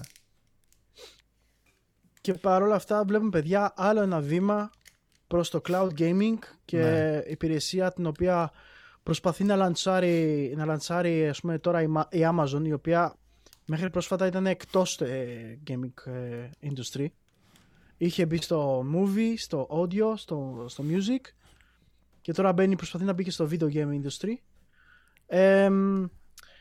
για μια ιδέα η οποία για, εγώ ε, το είπα και στην προηγούμενη εκπομπή, νομίζω ότι το cloud gaming ακόμα δεν είναι εδώ. Ε, δεν είναι ακόμα, δεν είμαστε ακόμα με τις δυνατότητες ε, του ίντερνετ άνετα ώστε να μπορούμε να το στηρίξουμε. Το latency θα υπάρχει. Ό,τι και να μου λες, ό,τι και να μου κάνεις, το latency θα υπάρχει, δεν γίνεται να μην υπαρχει Και γι' αυτό το λόγο ο κόσμος δεν θα το προτιμήσει. Και, και γι' αυτό το λόγο μου φαίνεται κάτι, τέτοια βήματα πολύ περίεργα. Μια εταιρεία σαν την Amazon με όλα αυτά που κάνει, με όλες αυτές τις υπηρεσίες που έχει, να υποστηρίζει να κάνει αυτή την κίνηση. Φαίνεται πολύ περίεργο ρε εσύ. Είδαν, σίγουρα είδαν το Stadia. Πώς θα, πώς θα πήγε το Stadia; Ναι, βγάλε εκατομμύρια. Ε, δεν. Uh, το Stadia έχει πολλά θέματα. Πρώτον έχει θέμα στο πώς διαχειρίζεται το πώς έχεις παιχνίδια. Καλά, ναι, άλλο αυτό, πούμε, αυτό είναι και αυτό. Ας πούμε τώρα στο xCloud, που είναι μια ανταγωνιστική υπηρεσία, ωραία, mm έχεις και το Game Pass. Που σημαίνει τουλάχιστον 100 παιχνίδια με τη βασική. Πόσο, πόσα ευρώ έχουμε πει είναι το, αυτό το ε, ε, Xbox Game Pass Ultimate. 12 ευρώ, ναι. πόσο είναι, δεν θυμάμαι. 12, 12, 13 ευρώ. Ωραία, με 12, 12 ευρώ λοιπόν όσο είναι, έχεις και 100 παιχνίδια για streaming. Στη Google, στο Stadia, έχουν κάποια free παιχνίδια που κάνουν και rotate, αλλά μετά τα υπόλοιπα πρέπει να τα αγοράζεις. Full price. Αυτό, αυτό ότι πρέπει να πληρώσει μια υπηρεσία και μετά συν πρέπει να πληρώσει και τον τίτλο. Ε, μαλάκα, περίμενες να το να πετύχει. Όχι απλά να τον ο... πληρώσεις. Να τον πληρώσεις full price. Θυμάσαι τι έλεγες την προηγούμενη εβδομάδα που ναι. έλεγες γιατί να πληρώνω ε, το physical copy ίδιο με το digital. Φαντάσου ναι. να πλη... ούτε καν πληρώνεις ίδιο το physical με το digital. Πληρώνεις το ίδιο το physical με το cloud. Ναι. δηλαδή... ακόμα, ακόμα, ναι, ναι. Δηλαδή το ναι. gaming, game, το gaming experience δεν είναι καν τόσο καλό όσο το physical το digital copy. Ναι. Είναι φοβερή ε. η Google, δεν υπάρχει σε αυτά. Απίστευτη. Όπως και τα γυαλάκια της Google, έτσι και το Stadia, εγώ πιστεύω δύο χρονάκια. Δεν νομίζω, παιδιά, να έχει. Άμα, άμα δεν γίνουν σοβαρές αλλαγές στο Stadia δεν πρόκειται να. Λοιπόν, ε, μας γράφει, ναι, μας γράφει η Χούλα στα σχόλια ένα πείραμα που είχε κάνει η Nintendo ξέρουμε αν είχε ανταπόκριση μόνο στην Ιαπωνία. Ε, αν θυμάμαι, αναφέρεσαι στο Resident Evil το Cloud Edition και στο Fantasy Star ναι. Online Cloud Edition. Αυτά ξέρω ότι είχαν κάνει στο Switch. Ε, δεν άκουσα και πολλά πράγματα να σου πω την αλήθεια. Που σημαίνει ότι μάλλον δεν πήγανε και πολύ. Μάλλον ναι, για να μην το λένε σημαίνει πως ή δεν πήγε ή δεν είχε γιατί, ανταπόκριση. Γιατί όπως λέγαμε επίσης την προηγούμενη εβδομάδα που είπαμε πολλά, ε, δεν έχει καλό ίντερνετ η Ιαπωνία. Και Assassin's Creed Odyssey. Για να υποστηρίξει τέτοια πράγματα. Και δεν έχουμε ε, και περισσότεροι έτσι πληροφοριακά μόνο και μόνο παιδιά ότι με το καλημέρα το Stadia σου ζητάει 50 γραμμή. 50 Upload, upload και download νομίζω. Και στην, ταχύτητα, και στην ταχύτητα δεν υπολογίζεται καν το latency. Έτσι. Άλλο ταχύτητα, άλλο latency. Άλλο latency, άλλο το ping δηλαδή. Δηλαδή για όσους δεν γνωρίζουν... Μέσα. Ναι. ναι.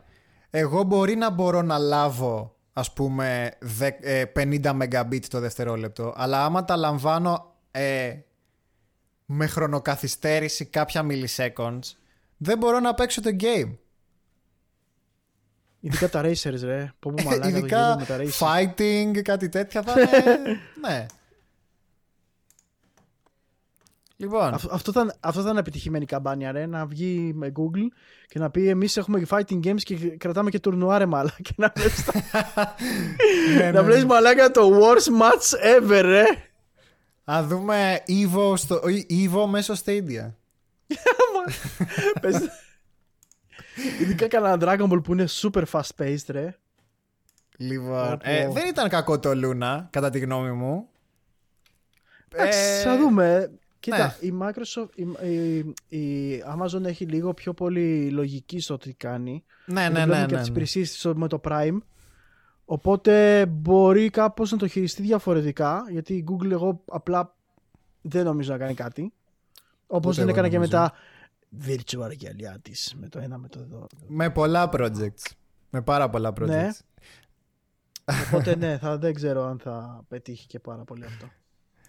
Λοιπόν, ε, κάτι άλλο να αναφέρουμε έτσι σαν παρένθεση και αυτό είναι ότι ε, ενώ το ακούμε πάρα πολύ καιρό, είδαμε επιτέλους, επιτέλους ε, ανακοίνωση στο Tokyo Game Show, γιατί ήταν και το Tokyo Game Show. Ναι, Ε, μπράβο. δεν είδαμε πολλά πραγματάκια, η αλήθεια είναι. Δεν περιμέναμε κιόλας να δούμε πολλά πραγματάκια. Γιατί έχει γίνει ένας χαμός από ανακοινώσεις αυτές τις μέρες, οπότε τι άλλο θα έμενε για το Tokyo Game Show. Είδαμε όμως μέσα στις ανακοινώσεις επιτέλους σε δυτική ημερομηνία κυκλοφορίας για το remaster του Nier, του πρώτου του Nier. Που το λένε Nier Replicant νομίζω, Nier Replicant το λένε. Λοιπόν, ε, 23 Απριλίου του 21 κυκλοφορεί το Nier Replicant ε, για τις τωρινές νομίζω κονσόλες και PC. Ε, λογικά θα βγουν και στο, στο PlayStation 5 με κάποιο expansion ή κάτι.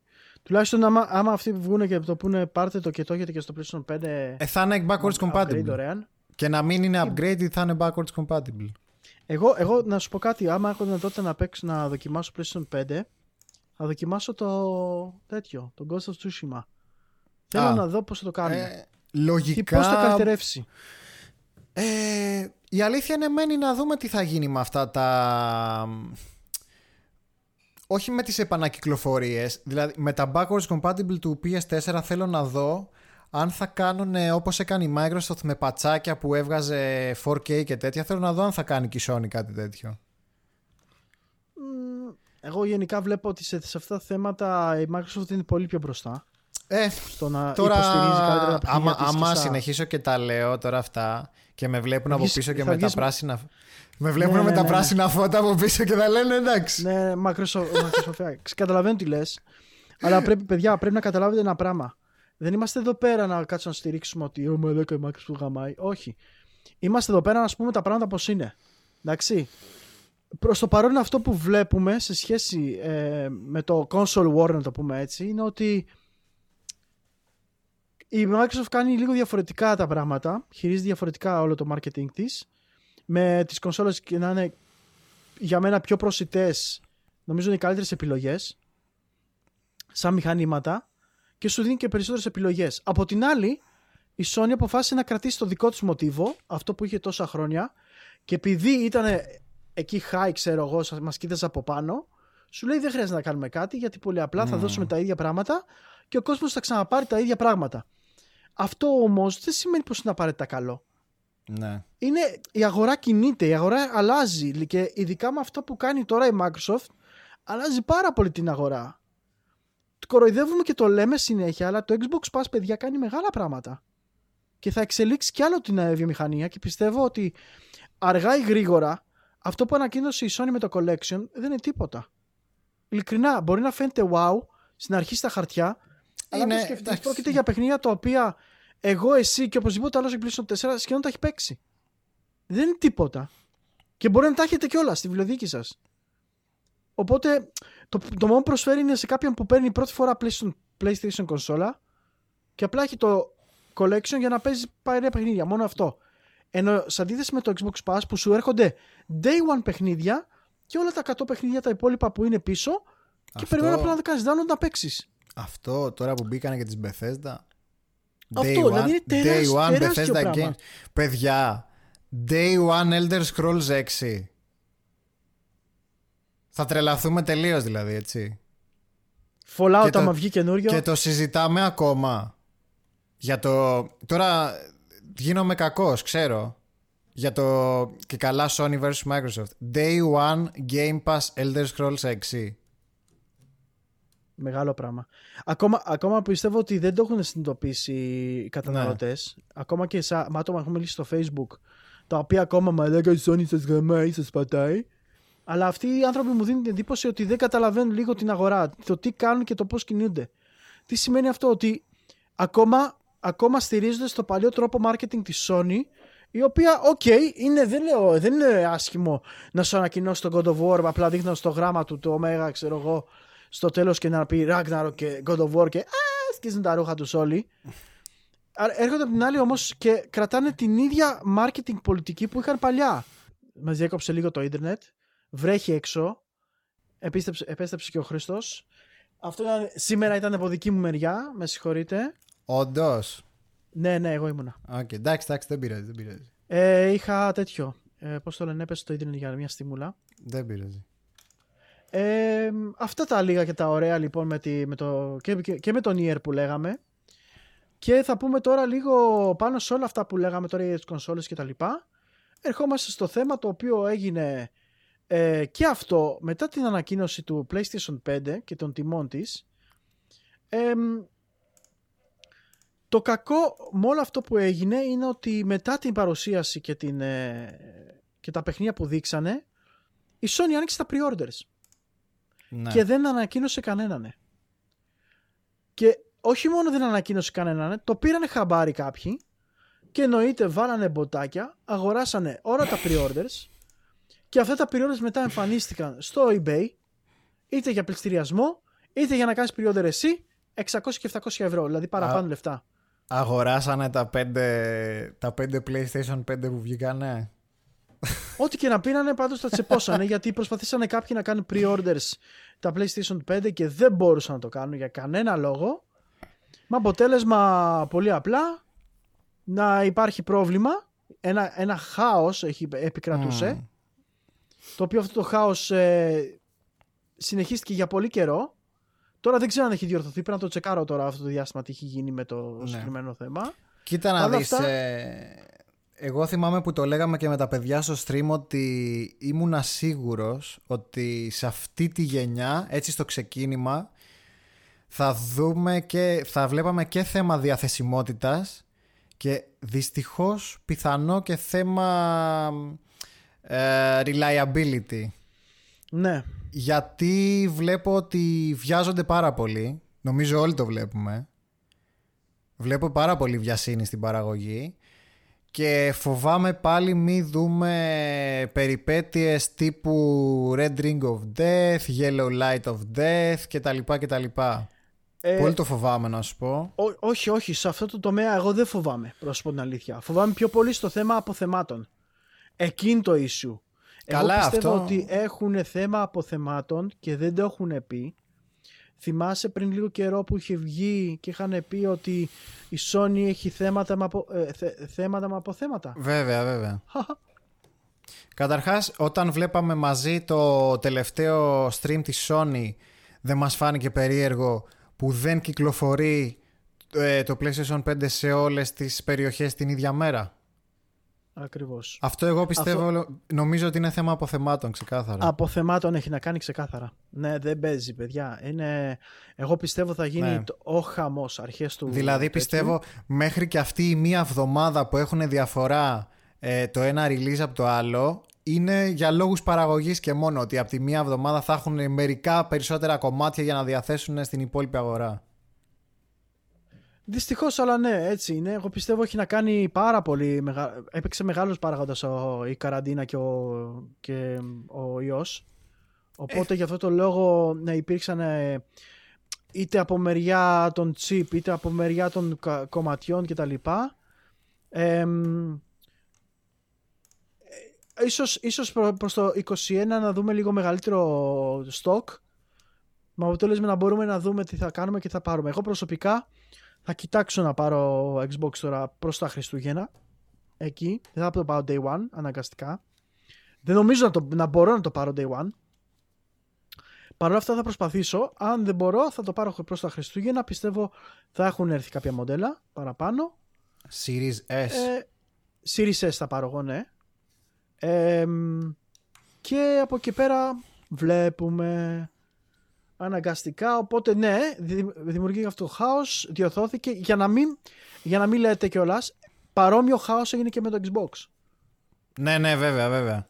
Για να μην, για να μην λέμε... Παρόμοια- ότι μόνο- Ναι, ναι, εννοείται. Παρόμοια προβλήματα είχε και η Microsoft με το Xbox. Ε, αλλά τουλάχιστον η ημερομηνία κυκλοφορίας είναι μία. Τώρα το πώς, κατά πόσο θα τηρηθούν ε, το ότι εγώ έκανα pre-order, όχι εγώ, δεν έχω κάνει pre-order, παράδειγμα λέμε. Το ότι εγώ ας πούμε έχω κάνει pre-order σε ένα κατάστημα κατά πόσο θα τηρηθεί αυτό το pre-order, αυτό τώρα Ε, Ποιος το έστειλε; Η Am- Amazon έστειλε email ότι υπάρχει περίπτωση να μην πάρετε day one τα, τις κονσόλες σας. Τα pre ε, καλά. Ναι. Η Amazon. Μιλάμε για το μεγαλύτερο τέτοιο του κόσμου, έτσι. Ναι, ναι, ναι. Που αν η Amazon σου λέει ότι μπορεί να μην έχω κονσόλα να σου δώσω, ε, κάτι, κάτι βρωμάει, παιδιά. Οπότε, Ναι, ναι, περιμένετε εδώ πέρα να είναι μετρημένα στα δάχτυλα οι κονσόλες, παιδιά. Αλήθεια. Λοιπόν, και ερχόμαστε εννο- εννοείται και σε ένα άλλο θέμα, το οποίο έχει να κάνει με την πολύ αγαπημένη μας Με Nintendo. την πολύ αγαπημένη Nintendo. Κλασικότατο Nintendo θέμα. Και όταν Ε, λέμε κλασικότατο, κλασικότατο, για να καταλάβετε τώρα αμέσως. Είναι ένα θέμα που παίζει πολλά χρόνια. Δεν είναι Τρία τώρα. τουλάχιστον όσο είναι το Switch. Ναι, ναι, ναι. Λοιπόν, Λοιπόν, υπήρξε άλλη μια φο... για άλλη μια φορά ε, μία πώς το λένε ρε εσύ το lawsuit; Μήνυση. μήνυση Κατά τη Nintendo. για τα Joy-Cons ναι για τα, για τα Drift Joy-Con Τρία Είναι- χρόνια μετά. Είναι αυτό το κλασικό το που έχουν και στα emoji See no evil, hear no evil, speak no evil που είναι τα τρία Ακριβώς. πυθικάκια. δηλαδή Nintendo κλείνει αυτάκια, κλείνει ματάκια, ε, κλείνει στο ματάκι, κάνει ότι το Joy-Con Drift δεν υπάρχει, ότι είναι ένα πρόβλημα το οποίο δεν έχει ιδιαίτερη σημασία και ότι δεν το έχουν πολλοί, ενώ εγώ ξέρω ότι το έχουν οι περισσότεροι αν όχι όλοι. Έχει ξαναυπάρξει αυτό το θέμα στο παρελθόν. Ε, κανονικά... μεταξύ, Ε, ρε εσύ Πες, Χρήστο. Ε, εν τω μεταξύ, ρε φίλε, βλέπεις τόσοι άνθρωποι κάνουν βίντεο με αυτό το πράγμα, με το Drift. Ναι. Το δείχνουν στη μούρη σου. Με το που άνοιξα την κονσόλα δουλεύει έτσι. Αρχικά Δηλαδή, να, πούμε, εγώ να, το πούμε, κάνα. να πούμε λίγο τι είναι το drift. Ναι, οκ, να εξηγήσουμε λιγάκι ποιο είναι το Drift και τι εννο- εννοούμε. Πες τι είναι το drift. Λοιπόν, το Drift έχει να κάνει με το Joy-Con του Nintendo Switch, το οποίο, αν δεν ξέρετε, το Nintendo Switch πο- αποτελείται από μία οθόνη, στην οποία δύο χειριστηριάκια κολλάνε και παίζεις με αυτά. Λοιπόν, το, το, τα Joy-Cons μπορεί να τα παίξεις και στο χέρι, χωρίς να είναι αναγκαστικά μέσα στο monitor, όταν ειδικά το monitor αυτό είναι docked στην ε, αποβάθρα, η οποία δίνει πλέον εικόνα στην τηλεόραση.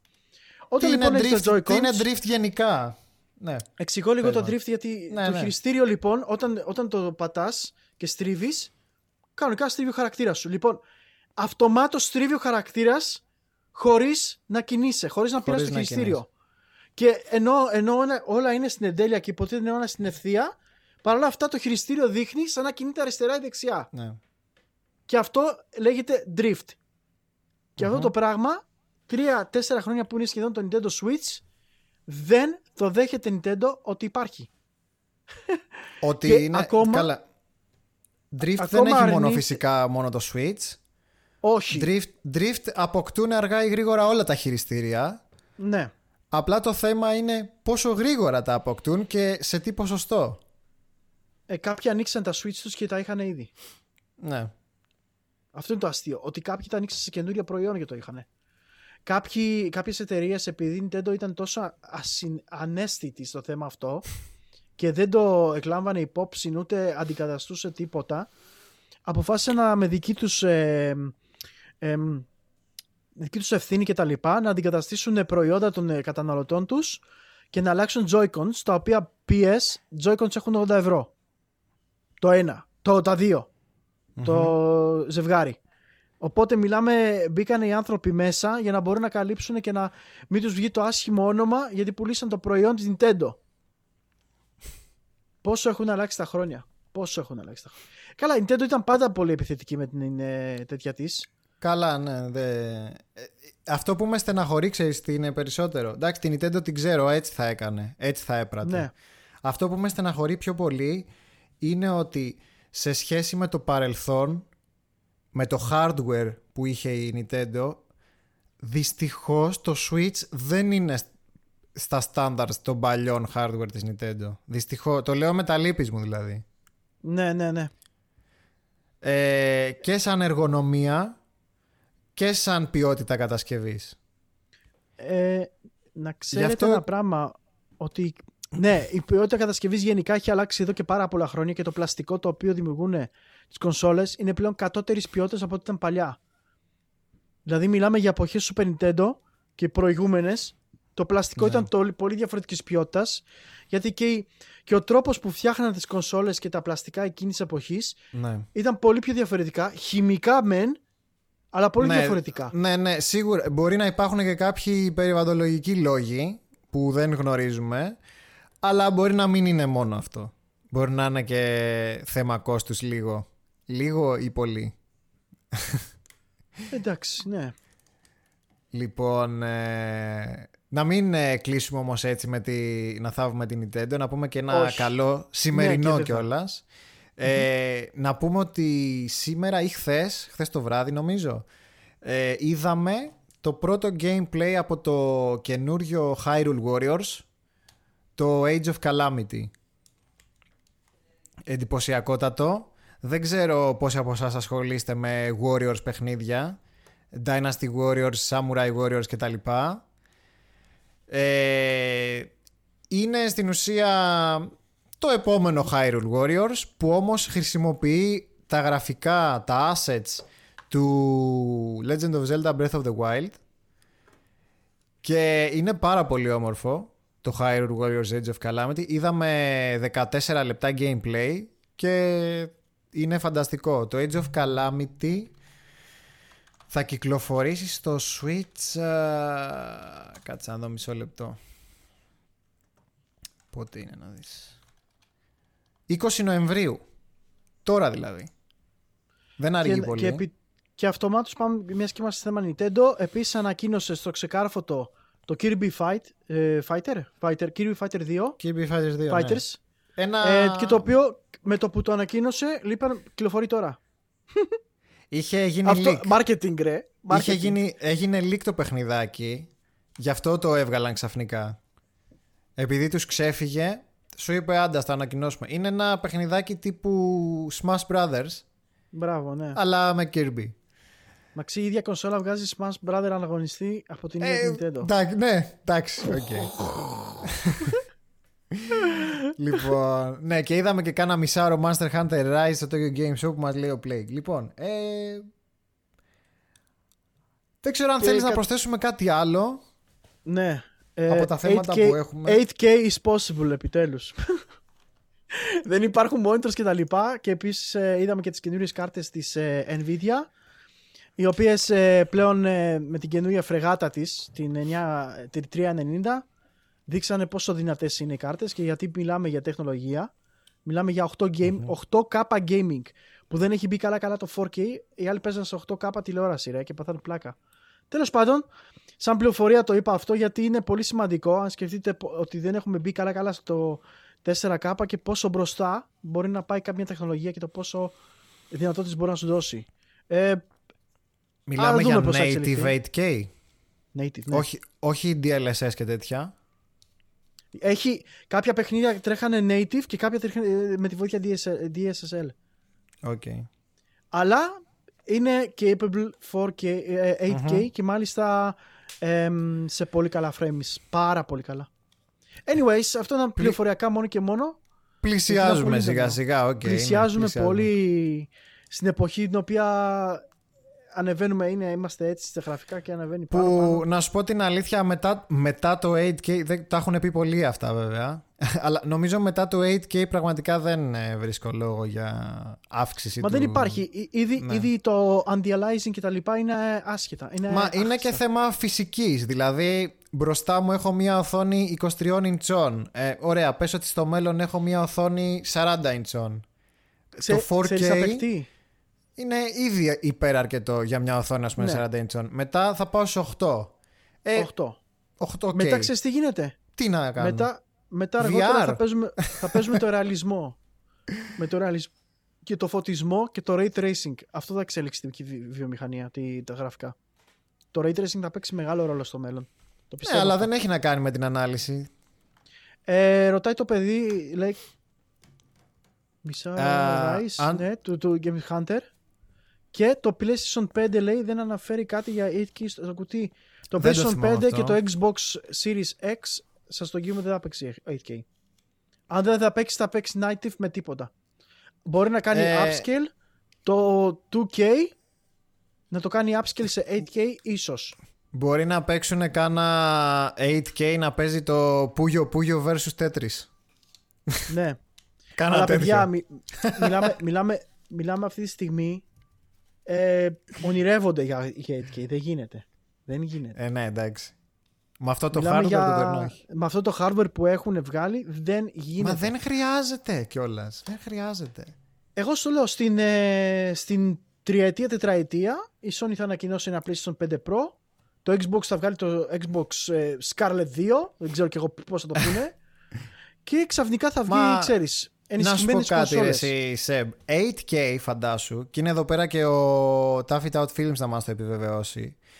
Σε 8K κρατάνε οι εταιρείες παραγωγής ταινιών τις δικές τους κόπιες, που, τις τραβηγμένες από τις κάμερες. Ναι. Εγώ σαν καταναλωτής δεν έχω και καμία δουλειά να το βλέπω σε τέτοια ανάλυση. Μα, Μέχρι δε- πρώτα στιγμή. απ' όλα δεν έχεις δυνατότητα να δεις την ανάλυση. Ναι, δηλαδή δεν έχεις τη δυνατότητα. σε 8K ε, καταγράφονται για archival ε, λόγους περισσότερο. Ναι, γιατί είναι πιο εύκολο να κάνουν downscale σε, από 8K σε 4 ή 2K παρά να, να μεγαλώνουν. Είναι πιο, πιο ωραία εικόνα. Μη βάζω και στοίχημα, λέει ο Ταφιτά. Μάλλον εννοείς για λιγότερο από 8K. Μπορεί να εννοείς και Παιδιά, για λιγότερο. έχουν, έχουν ανακοινώσει ήδη πως ας πούμε, το Ratchet Clank δεν θα τρέχει 60 FPS ε, στο τέτοιο. Native 4K. Σε 4K. Ε, λογικό. Το ανακοινώσαν ήδη, που σημαίνει ότι οκ, δεν είναι full δεν θα είναι full 4K και 60 FPS. Αναγκαστικά πρέπει να κάνουν upscale τα 2K 2K ανάλυση πρέπει να κάνουν upscale σε 4K για να μπορεί να παίζει 60 FPS ή να παίζει Full HD 120 FPS. Που πράγμα για μένα είναι ηλίθιο. Δεν υπάρχει λόγος. Play, Οπότε για αυτό θα το σου πράγμα πω. το. Λέει ο Play, καλά κάποτε τα ίδια λέγανε και για το 4K γιατί σε ένα-δύο χρόνια θα είναι το στάνταρ. Θα σου πω, γι' αυτό έλεγα πριν ότι πλέον φτάνουμε σε θέματα φυσικής. Δεν βλέπει το μάτι μας περισσότερη λεπτομέρεια από εκεί και πέρα, κατάλαβες. Δηλαδή, ή πρέπει να πάμε σε κάτι άλλο σαν οθόνη, σαν display, τι να σου πω, VR, γι' αυτό το είπα το VR πριν. Αλλιώς δεν θα δούμε διαφορά. Δηλαδή, δεν θα υπάρχει λόγος να πας σε κάτι παραπέρα, κατάλαβες. Εγώ, εγώ, πιστεύω, εγώ πιστεύω είναι και το άλλο. Ότι είναι μέρη και κάποια gimmicks που υπάρχουν. Του τύπου. Παλιότερα στο PC υπήρχε το 240 Hz οθόνη. Και Ακόμα έλεγες υπάρχει. εσύ, μαλάκα, ναι, υπάρχει. Πες μου ποιος το χρησιμοποιεί. Και για ποιο λόγο να το χρησιμοποιήσεις; Ε, κοίτα, εγώ προσωπικά που έχω δει ε, οθόνη με 144 Hz από κοντά Οκ, έχω δει κι εγώ. Ν- Ναι, μεν Είχα. το αντιλα... την αντιλαμβάνομαι τη διαφορά από τα 60 στα 120 σαφώς Συμφωνώ. συμφωνώ. αλλά όχι ότι με απασχολεί κιόλας. Δηλαδή, εσύ πιστεύεις ότι θα κάνει Ναι. τόσο μεγάλη διαφορά το στο gameplay τα 240 Hz από τα 144. Ε, μόνο, αν, αν θα έκανε, θα έκανε μόνο σε pro gamers που δουλεύουν με δια- πολύ διαφορετικά αντανακλαστικά από εμάς. Μόνο σε e-sports και CSGO Ναι. και τέτοια. Ε, Οκ, εκεί συμφωνώ. Αλλά παρόλα αυτά δεν υπάρχει. Γι' αυτό το λόγο λέω ότι είναι gimmick. Και το 8K τώρα είναι τρόπος να, το πουλή, να πουλήσουν και τις κάρτες που ανέφερα νωρίτερα και το ότι ε, που το κοτσάρουν στο PlayStation 5 και Xbox Series X, έτσι. 8K possible. Τι λες ρε μαλάκα; Τι λέτε ρε, σοβαρευτείτε λίγο. Ένα γκούρι είστε possible. Τηλεόραση γιατί εγώ Αναλόγως τηλεόραση λέει, γιατί εγώ είδα 4K σε LG των 2.000 ευρώ και είναι ξεκάθαρη η διαφορά να φτάσουν τα παιχνίδια σε αυτό το συμ- επίπεδο. Πλέον να ξέρετε ότι οι τηλεοράσεις θα βγαίνουν και με game mode. Γιατί υπάρχουν κάποιες αναλύσεις, κάποια μικροτεχνικά πράγματα που πρέπει να αλλάζουν την ώρα του gaming. Ε, για όσους δεν το ξέρετε, οι τηλεοράσεις πρέπει να αλλάζουν κάποια είδους ευκρίνειας κτλ. Ε, movement, είναι στις ρυθμίσεις Ναι, της έχει, οθόνης. έχει να κάνει περισσότερο με το, με το refresh rate, με τα hertz. Μπράβο, ναι. Και από εκεί και πέρα, ουσιαστικά ρε παιδί μου, σου λέω ότι οι καινούριες οθόνες ουσιαστικά θα έχουν αυτόματα ρυθμίσεις για gaming.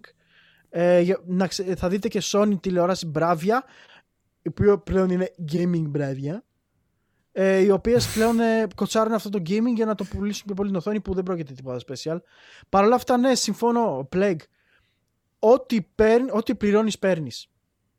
Λέει το παιδί στο chat, Σαφώς. οπότε συμφωνώ με αυτό. Άμα δώσεις άλλο είναι 500 ευρώ 4K monitor και άλλο 2000 4K monitor. Φαι- Διαφορά είναι νομίζω ξεκάθαρα και φαίνεται και στην ποιότητα. Αυτά. Λοιπόν. Έχουμε κάτι άλλο; Ε, όχι, νομίζω καλύψαμε όλα τα θέματα που για κάποιο περίεργο λόγο τα καλύψαμε. Δεν το περιμάσαμε την αλήθεια. Μια χαρά. Μια χαρούλα. Ε, αυτό ήταν για αυτή τη φορά, παιδιά. Να σας ευχαριστήσουμε καταρχάς όλους όσους ήσασταν εδώ πέρα και μας συγχωρείτε και όλα το είχαμε πει και στο προηγούμενο stream που δεν σας απαντάμε άμεσα γιατί προσπαθούμε να έχουμε μια ροή μεταξύ μας. Ελπίζουμε να πήγε καλύτερα η ροή της συζήτησης αυτή τη φορά, έτσι νομίζω, έτσι αντιλαμβάνομαι. Μείναμε Ναι, λίγο και εγώ πιο το πολύ νομίζω. on topic. Ε, έτσι ώστε να μπορείτε και εσείς να μας παρακολουθείτε έτσι λίγο πιο δομημένα. Λοιπόν, ε, αύριο μεθαύριο